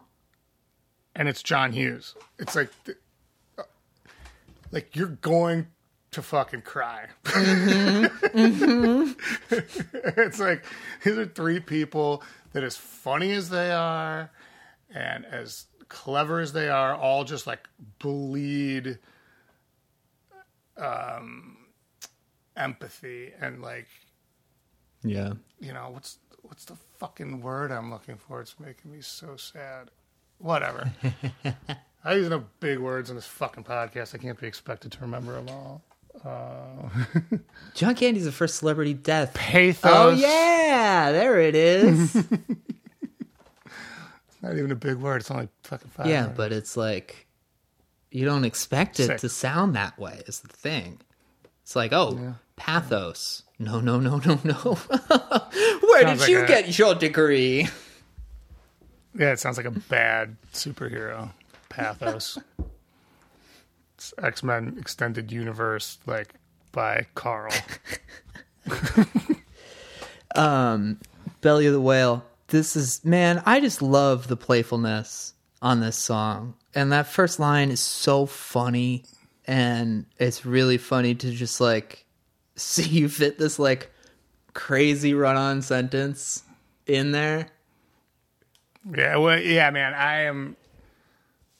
This was the one that I wrote near the end, and so so like all of my apprehension about how to like write a song for this record was gone, mm-hmm. and I was able to like really do what I think makes it so I can work the best, which is like fucking go for it, man. Like mm-hmm. what what do you, what do you got? Like there, there's no rules. Like so like when I sat down to write this, I was like, this isn't going to be a song on the record, obviously. you Yeah. know, like so who cares? Okay, let's let's do this fucking line about the two kids in the trench coat, you know. And, uh-huh. and but the thing that happens there is that once you unlock that sort of like playfulness, it unlocks like sort of like in this one, I would say there's like a childlike emotion, and part and parcel of childlike emotion is the full spectrum of emotion that's easily mm-hmm. tapped into, mm-hmm. right? And so, so it's like you know, I know I've like given a bunch of bullshit advice on here in terms of like songwriting or whatever, but like you have to just write and write and write and write and write until you're like, this is so fucking stupid. I'm so bad at this. I can't do it. And then just start writing.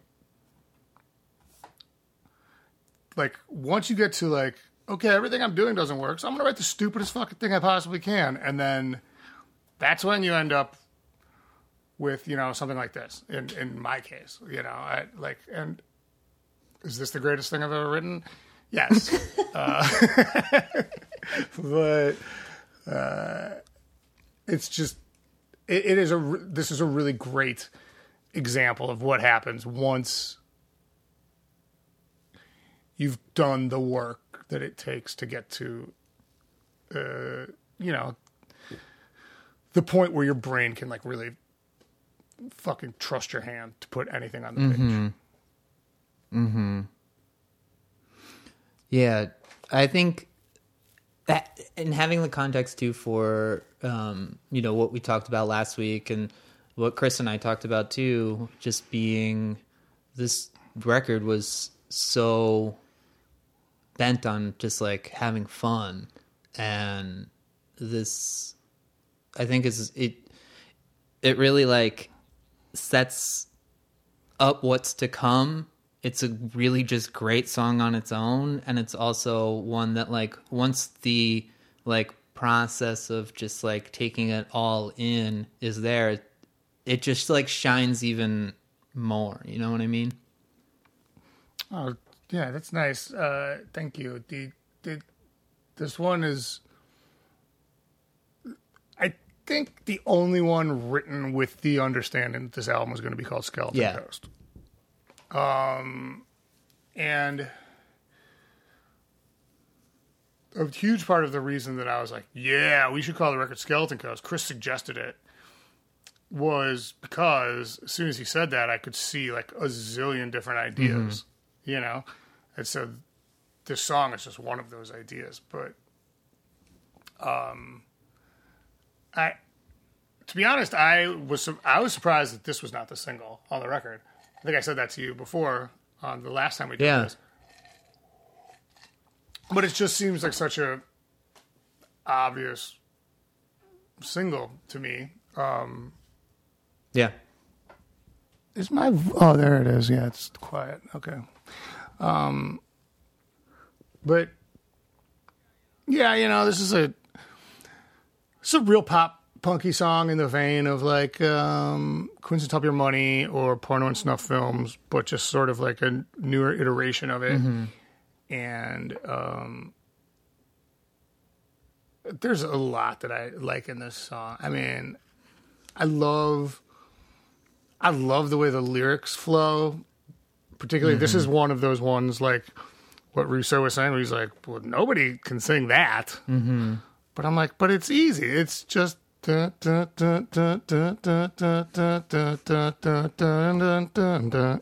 Mm-hmm. Right? But apparently not. Um, yeah, there's a, so. especially in like the second verse, uh, just the way those words bounce and the way you sing them too. I mean, that to me feels like something that that's coming out as quickly as it can and you're just like, yep, yep, yep, yep. and then like I Oh, got to yeah. go back like that creates its own little melody too. Yeah, and then, and then there, I know that one line is weird, but like, because, what you know that, I mean, the first part is clearly kind of weird. The mandibles and bells and sterns, Captain, that it seems like they never gonna learn. Gotta go back. I don't care if this is killing me. I gotta go back. You're unbearable like this. Like that is weird. I guess. Yeah, you that's know? kind of uh, what, what we were talking about with Bad Religion. Those those kind of old old folk song melodies. Yeah, yeah, maybe. I mean, uh, I wish I was like well versed enough in that kind of thing that I could give credit where credit's due for any of that. But this is just me sitting around going da da da da, you know. Um, but man, I don't know. There's a, a lot of stuff going on here. It's like it's got a big chorus in the beginning and then it does like four parts and then ends with the chorus Yeah. you know like it doesn't go back to the chorus and everything in there that chris's guitar work in the instrumental breakdown is so awesome and it sounds so old. Like the tone is like I mean, it should because everything he played on was old as hell. It was like the oldest guitar and the oldest amp uh, that we were using, and I think I don't know how many times we use that combination, but I don't know that there's ever another time where it sounded this old. Mm-hmm. Um, and then in the next part, he does those fucking backing vocals that are like,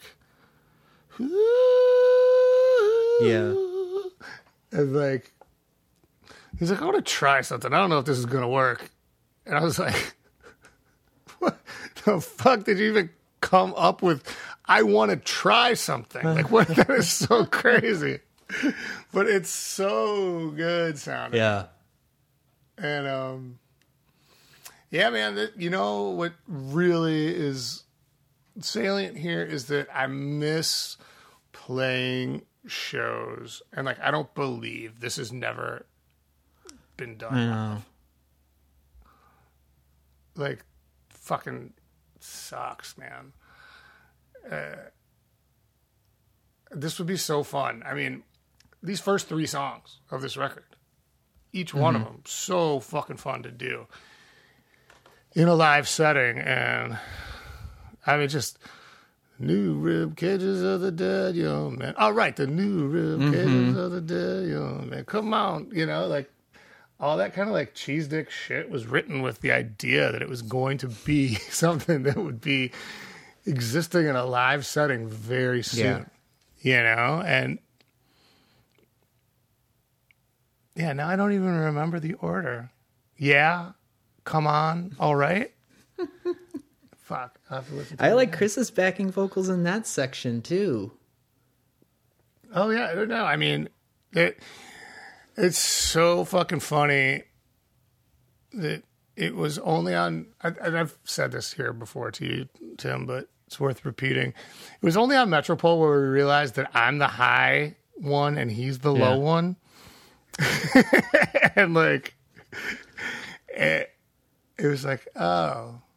Yeah, he'll sing the low stuff, you know, and of the dead young man. Yeah. Yeah. But yeah, because I mean, fuck, there's no point in trying to go higher than my screechy ass. That's stupid. This uh, this ends up being one of my favorite Lawrence Arm songs. I think. Flat. Yeah, I full stop. I like this one a lot. I think that there's a lot of like really wonderful, like sort of uh, theater of the mind that goes on in it. Yeah. like even through the instrumental part like in that instrumental part i even see like the like red like warner brothers curtain as that plays like ding ding ding. Yeah. Totally. you know like and and like you know obviously it's like somebody living in a fucking whale. It's obviously these kids in a coat. Mm-hmm. It's obviously these like weird ass fucking freaky toe-headed white-haired kids on the beach and somebody hiding in a fucking you know hull of a ship or a walrus skull or some mm-hmm. shit. And and just like the and then all the rib cages watching show, man. everybody's just like having a blast, just sliding down rib cages, and I don't know. Also, Yeah. just like uh, the Quad Cities, people in the Midwest know, but it's um, you know where I- Iowa and Western Illinois meet, and the Mississippi River runs down through it. But I think just that term, just flat on a page, also is like, oh, Quad City River. It's like, what's what's that all about? That's a cool thing. Yeah, so my my homies they go tubing down the Mississippi uh, every summer, and uh, and I'm like, "Is it fun?" They're like, "Yeah, man, people are fat out there, but it's fun." you know?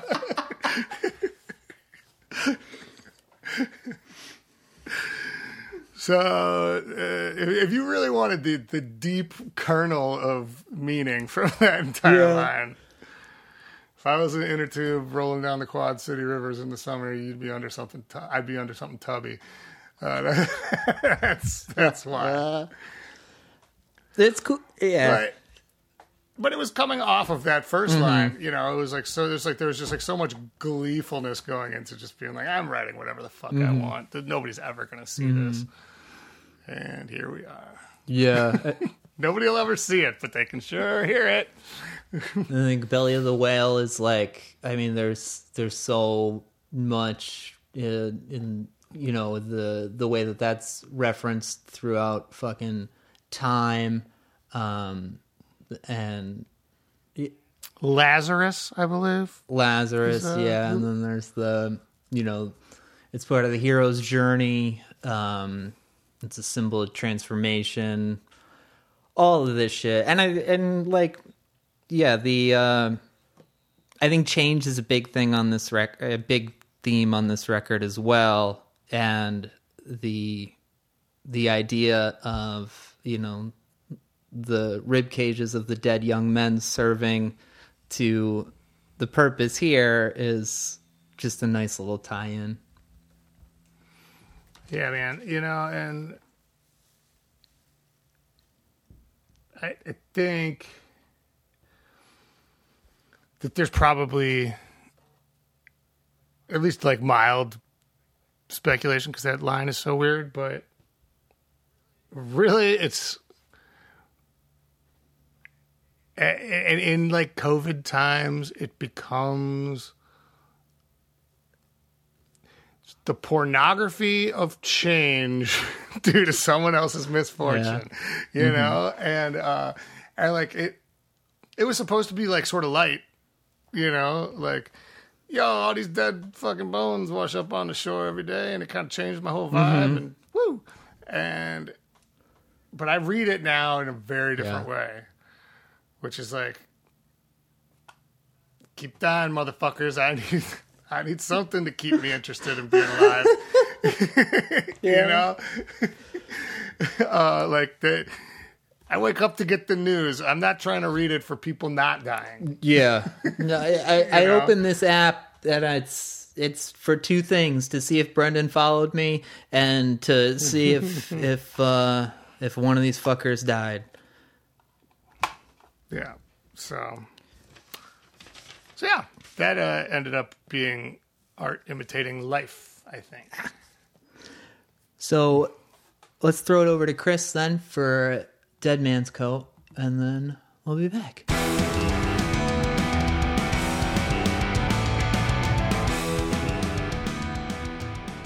Dead Man's Coat has a really interesting perspective because it's you're, reading uh, this description from this person, and it's to me very unclear of like what he actually is. It's it's kind of like Kafka in that like, you know, I woke up like an enormous vermin. It's like what? Oh, okay. Well, that's a that's a thing to figure out, I guess. Yeah, for sure. I, another one that again is like the narrative was what is what like the kind of weird narrative was what, what really became compelling to me. I mean, there's certainly a lot of little lines that are about different things in the song, but I think like, you know, overall it's like you know, um, and again, I I, I want to be careful about like painting like telling people too much of what I feel like it was about, but it's like I was writing this short story about maybe like a spy on his last mission or Yeah. some kind of like um you know i mean the first line being like woke up in foreign skin on a frozen continent. I am a stranger in a dead man's coat. And it's like basically like you know here i am again on this last ride. And you know i'm kind of recognizing that fully you know um that this is it. Um and there's a lot of other stuff in there. I mean, you know, again, you start to like fill out these kind of like abstract moments and characters with like different, I guess, like narrative kind of, um, you know, things like or whatever. And I like a lot of that kind of shit. You know, just like the way things, the way things look, the way things sound, the way things smell. You know, it's just like the sensory like moment of whatever it is going on. Um, Mm-hmm. you know, and like pairing that with like again some of these, I guess, more like like overarching themes. Um, but I definitely think of Dead Man's Coat as kind of a, uh, um, yeah, sort of like last mission story. Yeah, and in it, the, the the words would lead me to believe it's it's uh, not exactly last mission by choice as much as it's like, well, it was gonna end this Yeah. way somehow. I I was either for sure. like, totally. It's like, yes, it's circum. It feels circumstantial. Mhm. I guess is what I would say. And, um, yeah, and I think also, yeah, I don't know. I mean, that song, yeah, I was really, really excited about that song, um, and I'm really happy with how it came together. It, um, Dead Man's Coat was kind of a reference to a story by Nikolai Gogol called The Overcoat, oh, which was really yeah, a, a wonder, which is like a really wonderful short story. yeah, um, Gogol's hilarious. And yeah, it's kind of like tragic and hilarious also. Um, and so, like, part of that was a little bit inspired by that. I mean, not so much necessarily the narrative, although there is a kind of like, uh, um, uh, like circumstantial, I can't fix this mission thing to Mhm. the overcoat or like narrative, like, like things have become beyond my control. Yeah, yeah. Um, it it it all feels and- like very fickle. yeah. Yeah. It's like things have become beyond my control and I'm doing my best to, you know, hold on and steer this towards um, a better ending. Yeah. He's doomed. so it, when we when you were talking about symmetry, um, I feel like the the second verse is a great example of that, where um, you know phrases like static on hotel TVs, zodiac geography. It's like those just have such a nice like punctuation to them. They're evocative and they fit in that space. Yeah, I was really excited about that. ver- I mean, all the all the words in the song I was really excited about. I think that verse had just like um, has an economy to it that I was proud of. I think it is like there's just there's just and I tried to do this in a lot of the songs. It's like there are very few unnecessary words. Mm-hmm. The goal was to paint the picture as efficiently as possible and to do it in a way where the syntax you know fell in perfectly. And that's like the part that i enjoy a lot of is like you know is like making sure everything lines up and like the kind of like math of the syntax and and all that stuff. Um but also like that second verse kind of gives you like it's like the you know if like the first verse is like the waking up in this weird world the second verse is kind of inhabiting this purgatory um part. And like so they kind of play on each other in the narrative also. Um but yeah i really i i actually really love that verse and was really happy with how it came out. Yeah, the that verse has just such a there's such a feeling to it, and I I don't know I I always get like a vision of just like a guy in like a, a small room, and he's got just shit like all over the place. The shades are down. He's Totally. chain smoking and very thin. yeah it's like to me that like that verse has a there's a lot of different kind of ways you can like build a scene for yourself with that verse you know Mm, um and i would say in you know there's probably a little weird overlap into you know this song as you know you could run it through the filter of probably like being like a touring musician yeah, as well. Mm. And it wasn't necessarily the intention, but I think there's some double lives at play here. Dude, I love a fucking double life for real. um, and the bridge too, man. Like that changes all we have is, man. There's just in the way that that's phrased. I think that that's a really beautiful like embrace of something. It's it's like the the inevi- inevitability of it is, you know, there's a lot of pushback on it, and just Mhm. saying it as as change is all we have is like fucking right. This is what we need.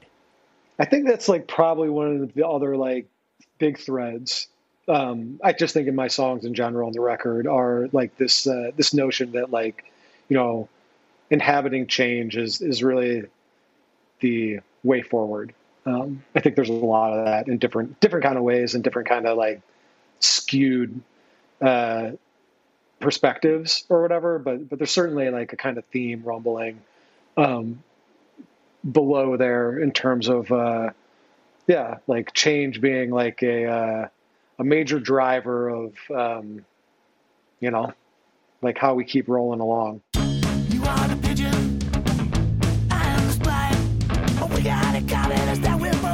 Watching the boss by the bodies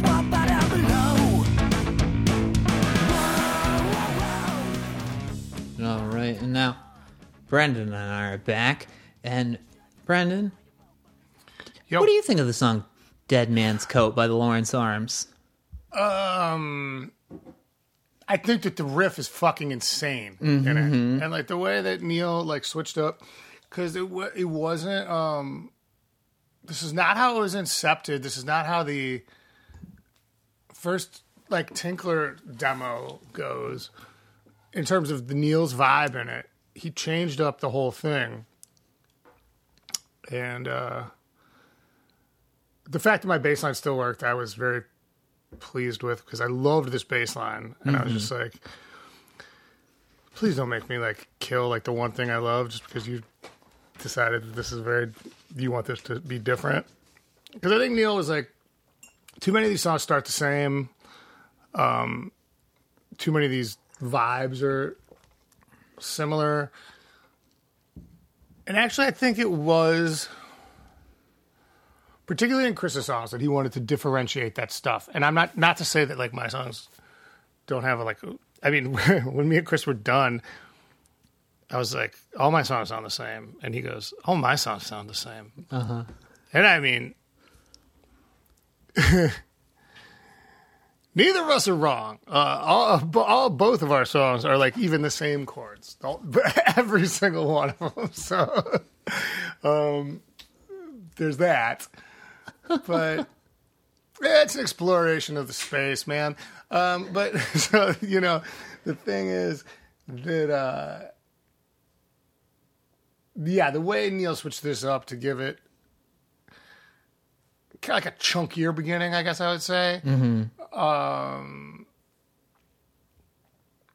it ended up really making that fucking very classic McCaughan car part, uh, guitar part sound even more chaotic and bizarre. Like it, there is no. There's no way you can listen to that and have any idea what's going on. Like, that's what Sam Russo probably means when you listen to that, and it's like, it doesn't sound like the drums or the guitar or the bass are listening to anyone. They're all doing something very weird, and Yeah. somehow I, I like how it sounds, but I don't know what any of them are doing. Yeah, it it is um it is a pretty chaotic mess, but it's also like I think everything sounds so clear that it has this really interesting dynamic of um you know, it's not like it's not like a song from Greatest Story where you just have like so much wash over it. Right. Right. Yeah, I mean obviously that's the it's the million dollar difference, man. Uh you know, Greatest Story was recorded in a place that's now a Mexican or a sushi burrito place. probably not anymore. It's probably a vacant spot now. But I don't know if sushi burritos can survive the pandemic. But uh We can only hope. You're vegan, right? Eh, Did- I Vegan adjacent. yeah. Um. So you probably never had a sushi burrito. Oh no, I I love fish. And, Okay. Well, I don't think I've ever had a sushi burrito though. You're right. The sushi burrito is recent of a innovation. yeah. That was my that was my thought. Gotcha. Um, Yeah. fucking disgusting is what they are. I mean, if you've ever wanted to bite through like a fucking uncut five pieces of sashimi, um, it, while it like was housed in a fucking tortilla with fucking, it, it's like a roll, but it's it's a burrito. It's the it's it's too much. It's like uh, it's like eating frosting for lunch and dinner, both, and having lunch bleed all the way into dinner. Uh, chugging frosting, uh, but with fish. Um. Anyway, yeah, the, there's a lot of cool stuff going on. This on so so Chris's um, thematic in this has a lot to do with. Um, I mean, it sounds to me it, it it's it's a you know a spy or a company man, a fixer, whatever you want to say, um, who's it seems like to me having regret about um, his either not being able to be with his family, not having had time to be himself enough to connect enough to make a family, you know, something of that nature, right? Um, Yeah. but but obviously there's I dreamed of sons and daughters and is the end line of the chorus. Mm-hmm. And the rest of the song has all these like sort of uh John Le Carre kind of like vibes to it. I'm not familiar with John Le Carre. Okay. Well, John Le Carre wrote The Spy Who Came In From the Cold. He wrote all the pulp. Oh, Um, okay, Spy, sure. Spy Who Shagged uh, Me. No, that was Austin Powers. Oh, Sh- never heard of it. Oh, Mm-hmm. and like Flint, that's my favorite movie. Shout But, out to um, our Australian contingent uh, for all the love you y'all were given uh, on our accents, mine especially. All my all my impressions are just me yelling something. Have we even done the uh, Australian accent on here? Oh yeah, mate, last week No, uh, e. Hey. Come on. Um, from St Kilda's to say King's John Le Carre. Cross. he wrote. Um, John Le Carre wrote, you know, lots of stuff. He was the um, inspiration for um, Ian. I'm sure they say Ian down there, man. Ein, yeah. Some shit like that. Ian um, Fleming, who um, wrote James Bond, right? So, um, Okay. John Le Carre, Spy Who Came In From the Cold, was like the original shit that would oh, eventually okay. influence Ian Fleming to do James Bond. Tinker Tailor Soldier Spy. Yes. Um, but that's the vibe that I sort of get from Chris's lyrics in this, right? The really old, pulpy secret agent shit that was less like I'm drinking martinis and fucking, and all, and, and more like I'm late in the airport because like this is not yet a viable form of international transportation kind of kind of kind of thing you know Yeah, yeah, yeah, yeah. right and, and uh and so the bass line that i employed for this song not i'm not talking about the right which is the intro mm-hmm. but it was supposed to have that kind of like menacing spy movie quality to it Yeah.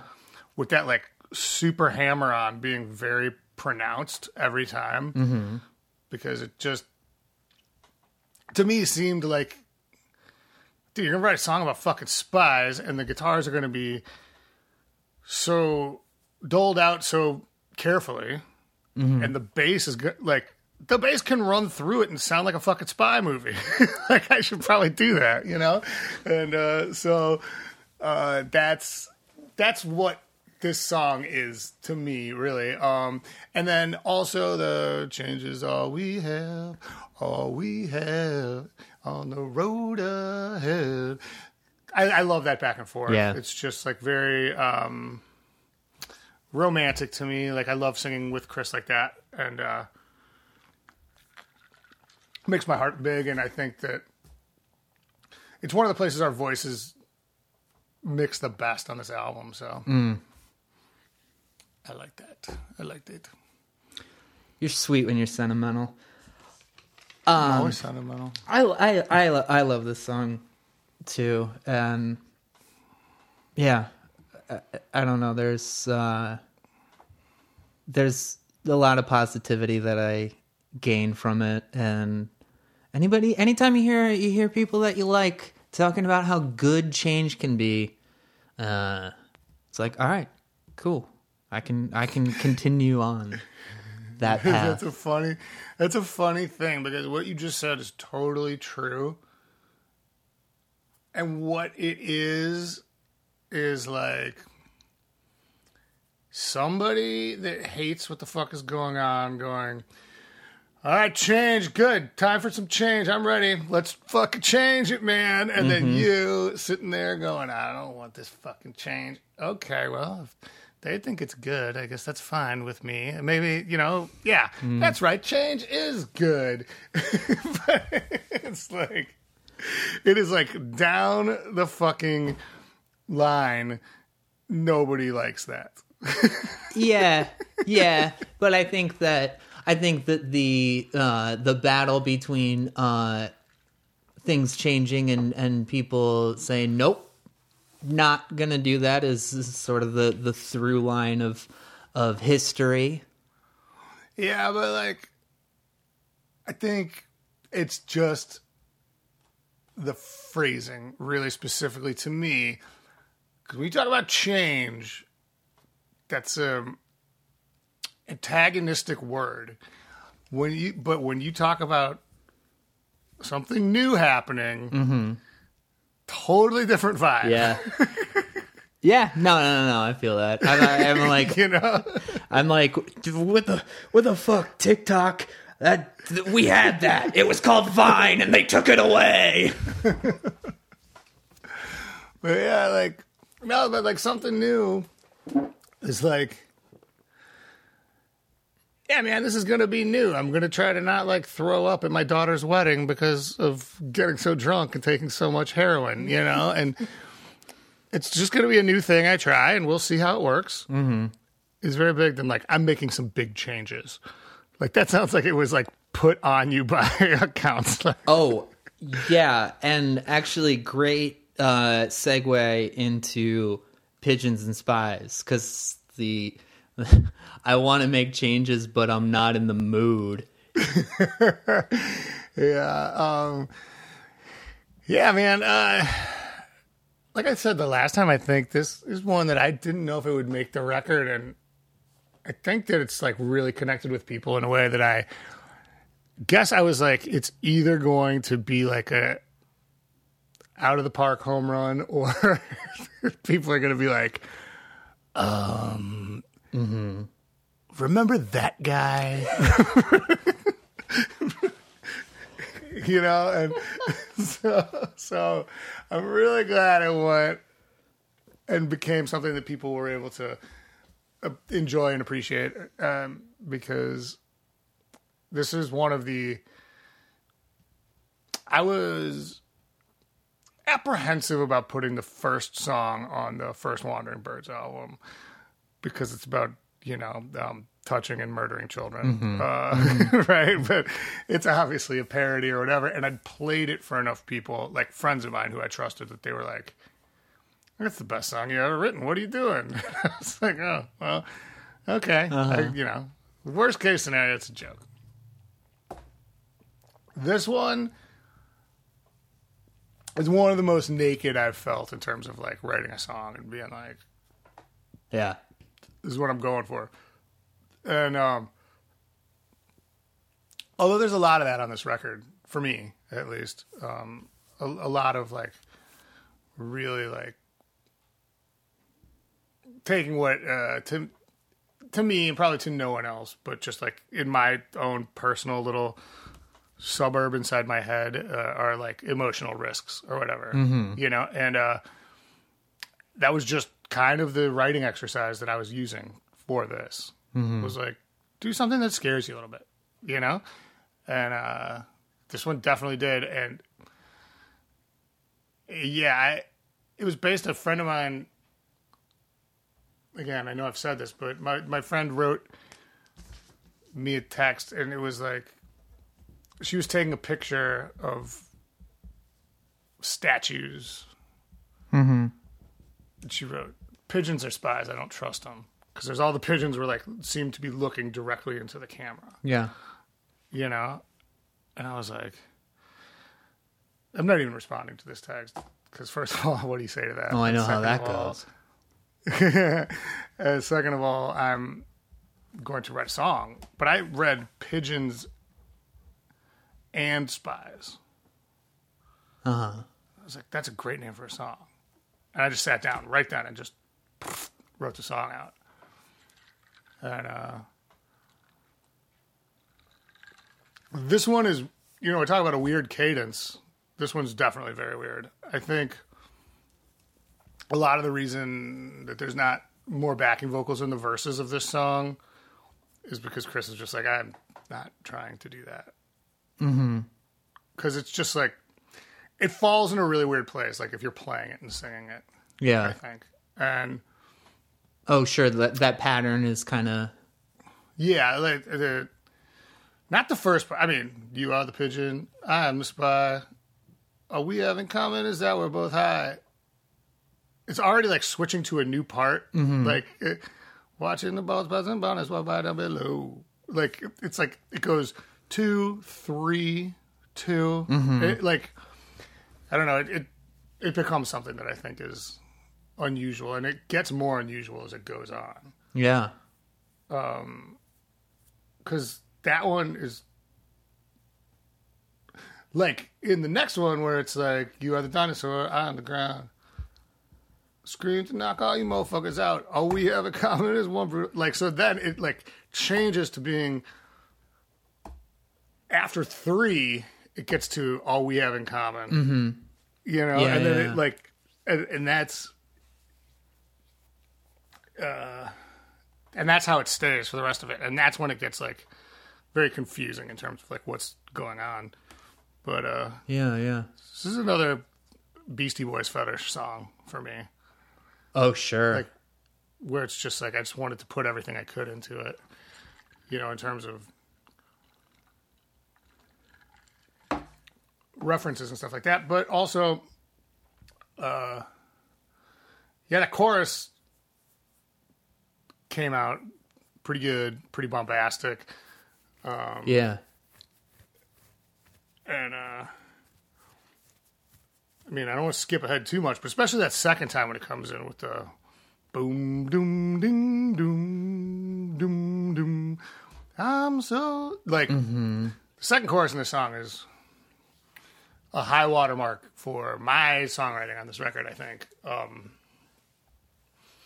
Yeah, I mean, especially after that that marathon that you run with the bridge, just angry and old. Someday we'll die. Yeah, yeah. The the the bridge is crazy in terms of it's definitely like written like a three part hip hop from the eighties kind of back and forth. Oh, sure. My name is Um, and- Brendan, and I'm here to say, feeling like I, love drank too much today. Yeah. um, but but yeah, the, it is that part's good, but it's also coming off that like you're the locker room, I'm the queer part, which is like emotionally, I think, very heavy because it's it's just dark, you know, and but that's like the explosion, right? That's like what in like the sort of like more cinematic take on this song. Um, uh, that's where, yeah, you become angry and old and start drinking at eight in the morning, and you know, fucking go into the bathroom, the fucking weirdo, and yeah, I mean, it's like sprinting away from. Yeah. It, and like so it's like it's all that setup, really, of that like locker room queer dichotomy after the bombers and moms, which bombers and moms also like. I thought that was heavy when I was there in the mm-hmm. whole. you Yeah, know, yeah, like, yeah. Um, so when like, hey, man, when you say it scares you, like what is it that idea of because I feel like the the verses really especially after the first chorus, it's like heavy, heavier, and then it goes into very heavy for that bridge. Is it when when you say like it it it scares you, the vulnerability scares you? What does that mean? it just means, I suppose,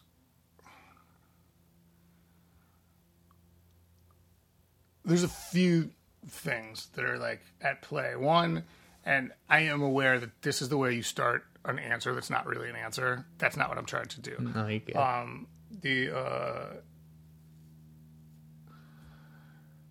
showing empathy where people don't feel like you've earned it sometimes can be like a tricky thing in art. You know, um, and I have never been the mom of someone who's been bombed in Baghdad. In fact, I'm a white American uh, who has been responsible for the bombers uh, coming over and killing those very children.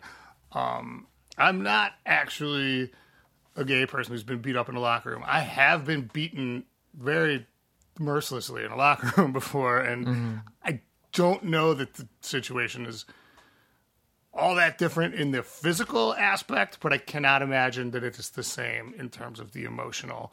Uh, although I was beaten up for being gay, so, so it's really quite similar. yeah, yeah. But the point the point is like what are you saying here? Are you going to take this risks for these things and are you going to be able to say them in such a way that are not embarrassing? It's a lot of the exercise that I talked to you about, mm-hmm. which is if you can do something that seems like a terrible idea and it doesn't end up terrible, then it's probably pretty good. Mm-hmm. You know? But I think with this song, there's even an extra layer on it, which is just like I am seeing what's going on here. I am very disappointed. Mostly in me because I'm victimizing myself consistently throughout the song. Mm. And I'd love to change that, but I'm just really not in the mood. you know? Yeah. and like and like the by like i'm not cosplaying uh somebody that identifies as queer in that particular you know stanza or whatever.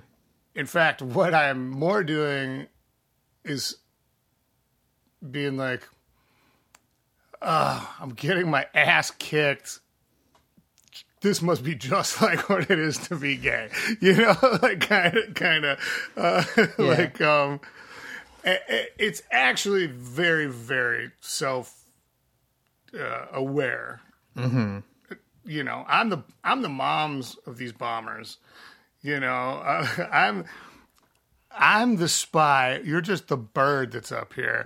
I, I, I, I'm I'm just the ground. You know, I shook and all the dinosaurs happened to die. You know what I mean? It's like this. Yeah, yeah, yeah. It's like this idea that like. Uh, I don't know if you've ever been in a relationship, Tim, where someone's like, "Well, that's what you do to me all the time," and it's like, "But but that's not. It's not." No, remember when I said this? But no, I said that.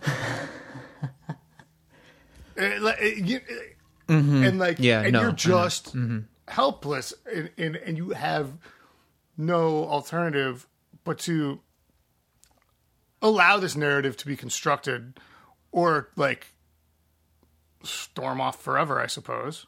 Mm-hmm. Right? And, uh, you know, sometimes you're not in the mood for that. um, I, I think I think that's about as good as I can explain this one. It is very ethereal. It's not like it's easy as hell for me to pin down either. I just know the emotional like underpinnings of it, which are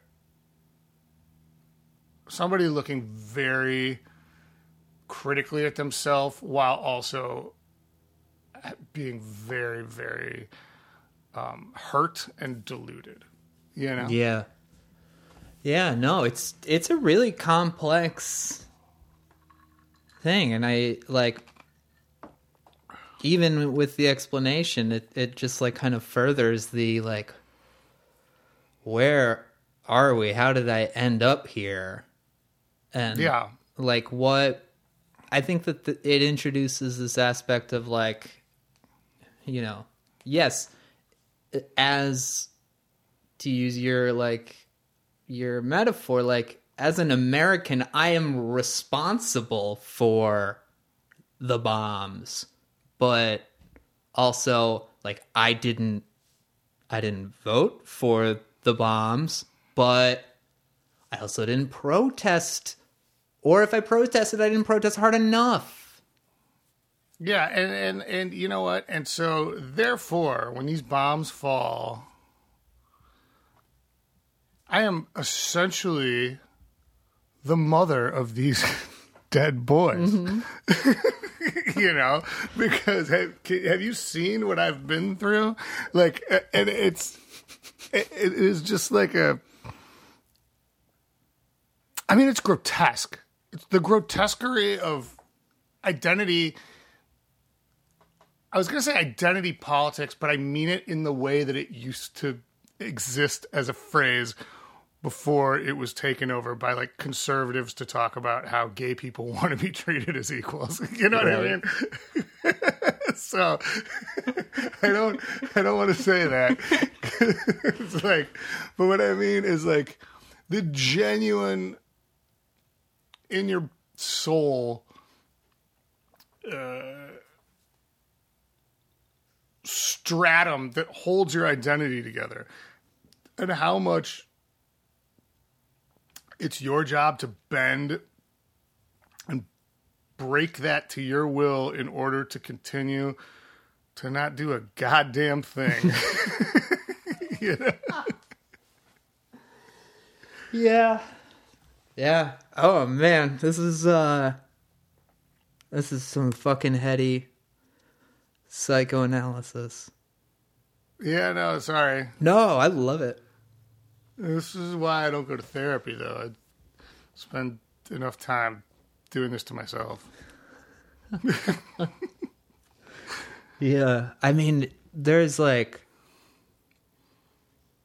I don't know. I don't know what I could like possibly add to this, but I think that just like the the complexity of all of it and like the like self-hate to the point of like destruction but also like in total avoidance is I don't know, man. But it's also like, but it's also disassociation, right? Like, yeah.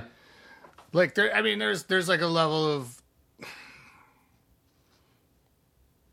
I am the queer. There's a disassociation that goes on there from me saying that, mm-hmm.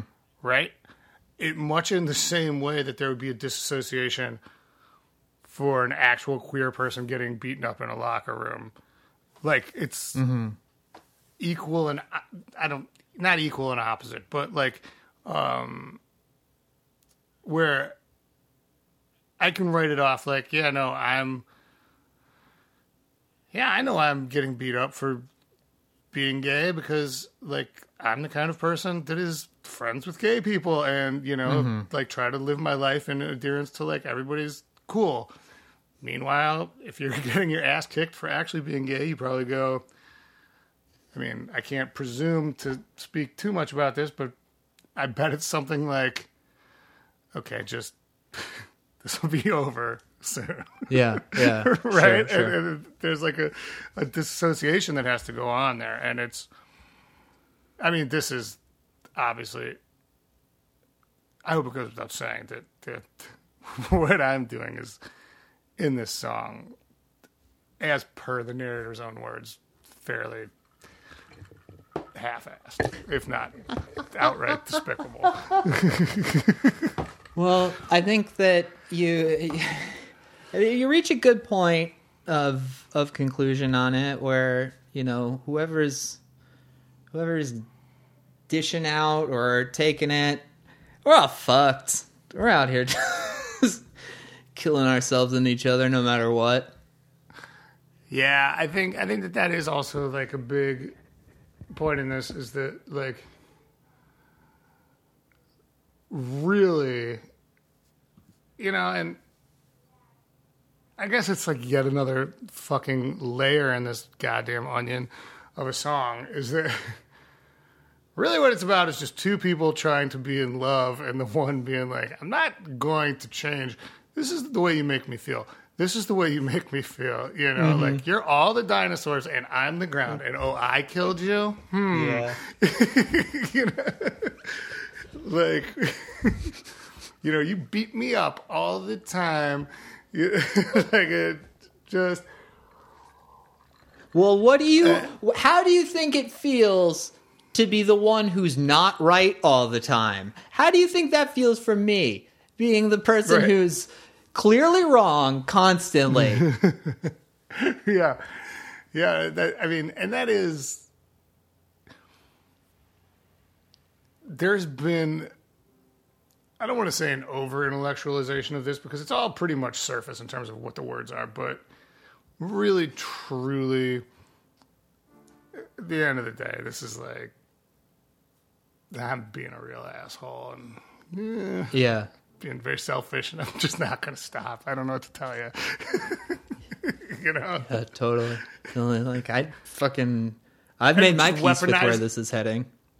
and weaponizing any possible like touch point of unimpeachable sympathy in order to continue to uh, not do a goddamn thing. Yeah. I mean, is is that how you see yourself? Because I, I guess going back to you know the vulnerability that's that's there, and there's a piece of you in this. I feel like it's. I feel like I can't not just ask plainly. Right. Well, you know, like when we were talking about those points in your in your mood, mm-hmm. right? When you're ready to fight, when you're ready to die, when you're ready to uh, fuck, whatever, like very base instinct it is. That's not you all the time. It is you for like a brief second. And like, what if you exploit that and explore? So it's like when you were, when I, I'm like as hurt as I can possibly be. Yeah. This is very much what shuffles through my head very quickly. Uh, this is obviously more artistically rendered than what's going on in my uh, head during a fight or something like that. But if I'm hurt, it's just like, yeah, I'm very selfless, and I'm actually pretty much somebody that you should feel very bad for, and I will make it as hard for you to not feel bad for me as possible. And I understand. You, yes, you are sick of me. I'm also tired, and you know what? I would love to want to change. I don't feel well right now, so yeah, yeah. I'm also sick. yeah. My it's my stomach kind of hurts. Um, yeah, I mean, I don't know. I I can certainly relate. Uh, I think that there's a there's a good uh, thread of the self-hating Italian that uh, you and I both share, Yeah, but and and and not to write it off. See, there, I'm doing No. it again. I'm doing it myself now. Hey, you know what? It's, this is just what. You are the Livia Soprano. I am the Tony. But the thing, but the thing is truly that like, man, I was talking to a good buddy of mine who was trying to get off of uh, pills that he was he was doing, you know, and he was like, "I'm just really having a hard time," I, and I don't know. I was only in town for a day, or he was in town for. I don't remember, but it was just like good to see. you. Let's just get dinner, but this is hard for me, yeah. you know. And I was like, I know because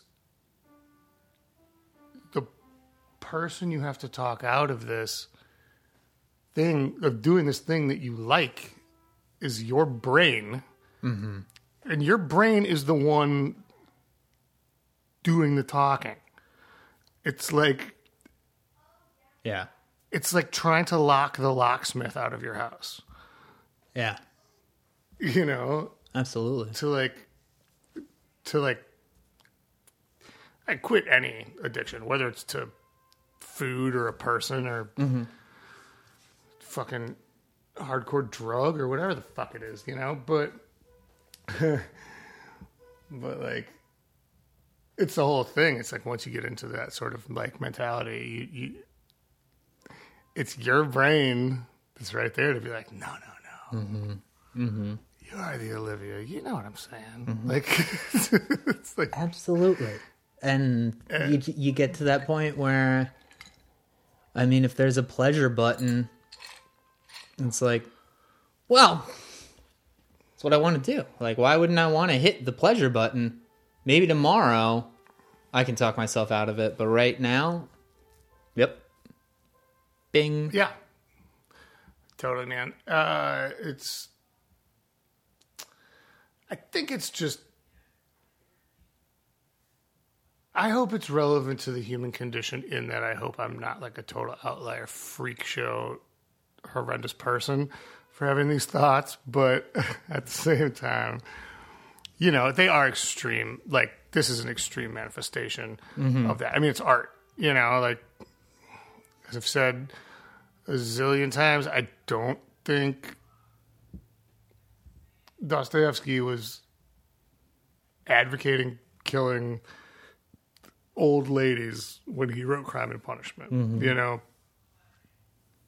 And I'm not saying that this is a good mental state to be in, and I'm not even saying that it's something that I entertain incredibly often, although this fucking virus thing is making it real hard to give a shit about anything. I know, I will I will say that. yeah, totally. I mean, I think that I don't know. I, you know, I got I got engaged this year. I I moved into a house this year, and I feel very positively just about the steps that I've taken just in the relationship that I'm in to just stop myself from the initial instinct of wanting to like pass off blame or fault because it's just it's so much easier to just say like nope actually here's why you should be seeing it from my side but yeah. it's possible and like you know i think seeing it for what it is helps make changes possible Yeah. Also, like depending on like I don't know anything like with any human relationship, uh, be it romantic or otherwise, business, friends, whatever. It is easier for one person to say that because the other person is just not going to budge. you know, Yeah. and uh, and, and you're fucked. So you might as well just like get used to it. Start eating that shit, buddy, because that's how it goes now. you know, so well but thankfully uh i'm in a i'm in a relationship with my best friend, and there are there are Yeah, no compromises to make here, except who's gonna be funnier, who's gonna be cooler. The answer is always you, but that's all right with me. Uh, we got a Patreon, patreon.com slash better sandwich. Go on over there and hang with us like best pals. Love you guys. Bye. Thank you for being a part of this. We'll be back next week, uh, picking up with last last words. We'll hear more from Chris McCaughan and more from our boy here, Mr. Brendan Kelly. Thank you, Brendan. That's me. Thank you all. We'll see you next week. Later, guys. Yeah. Everybody.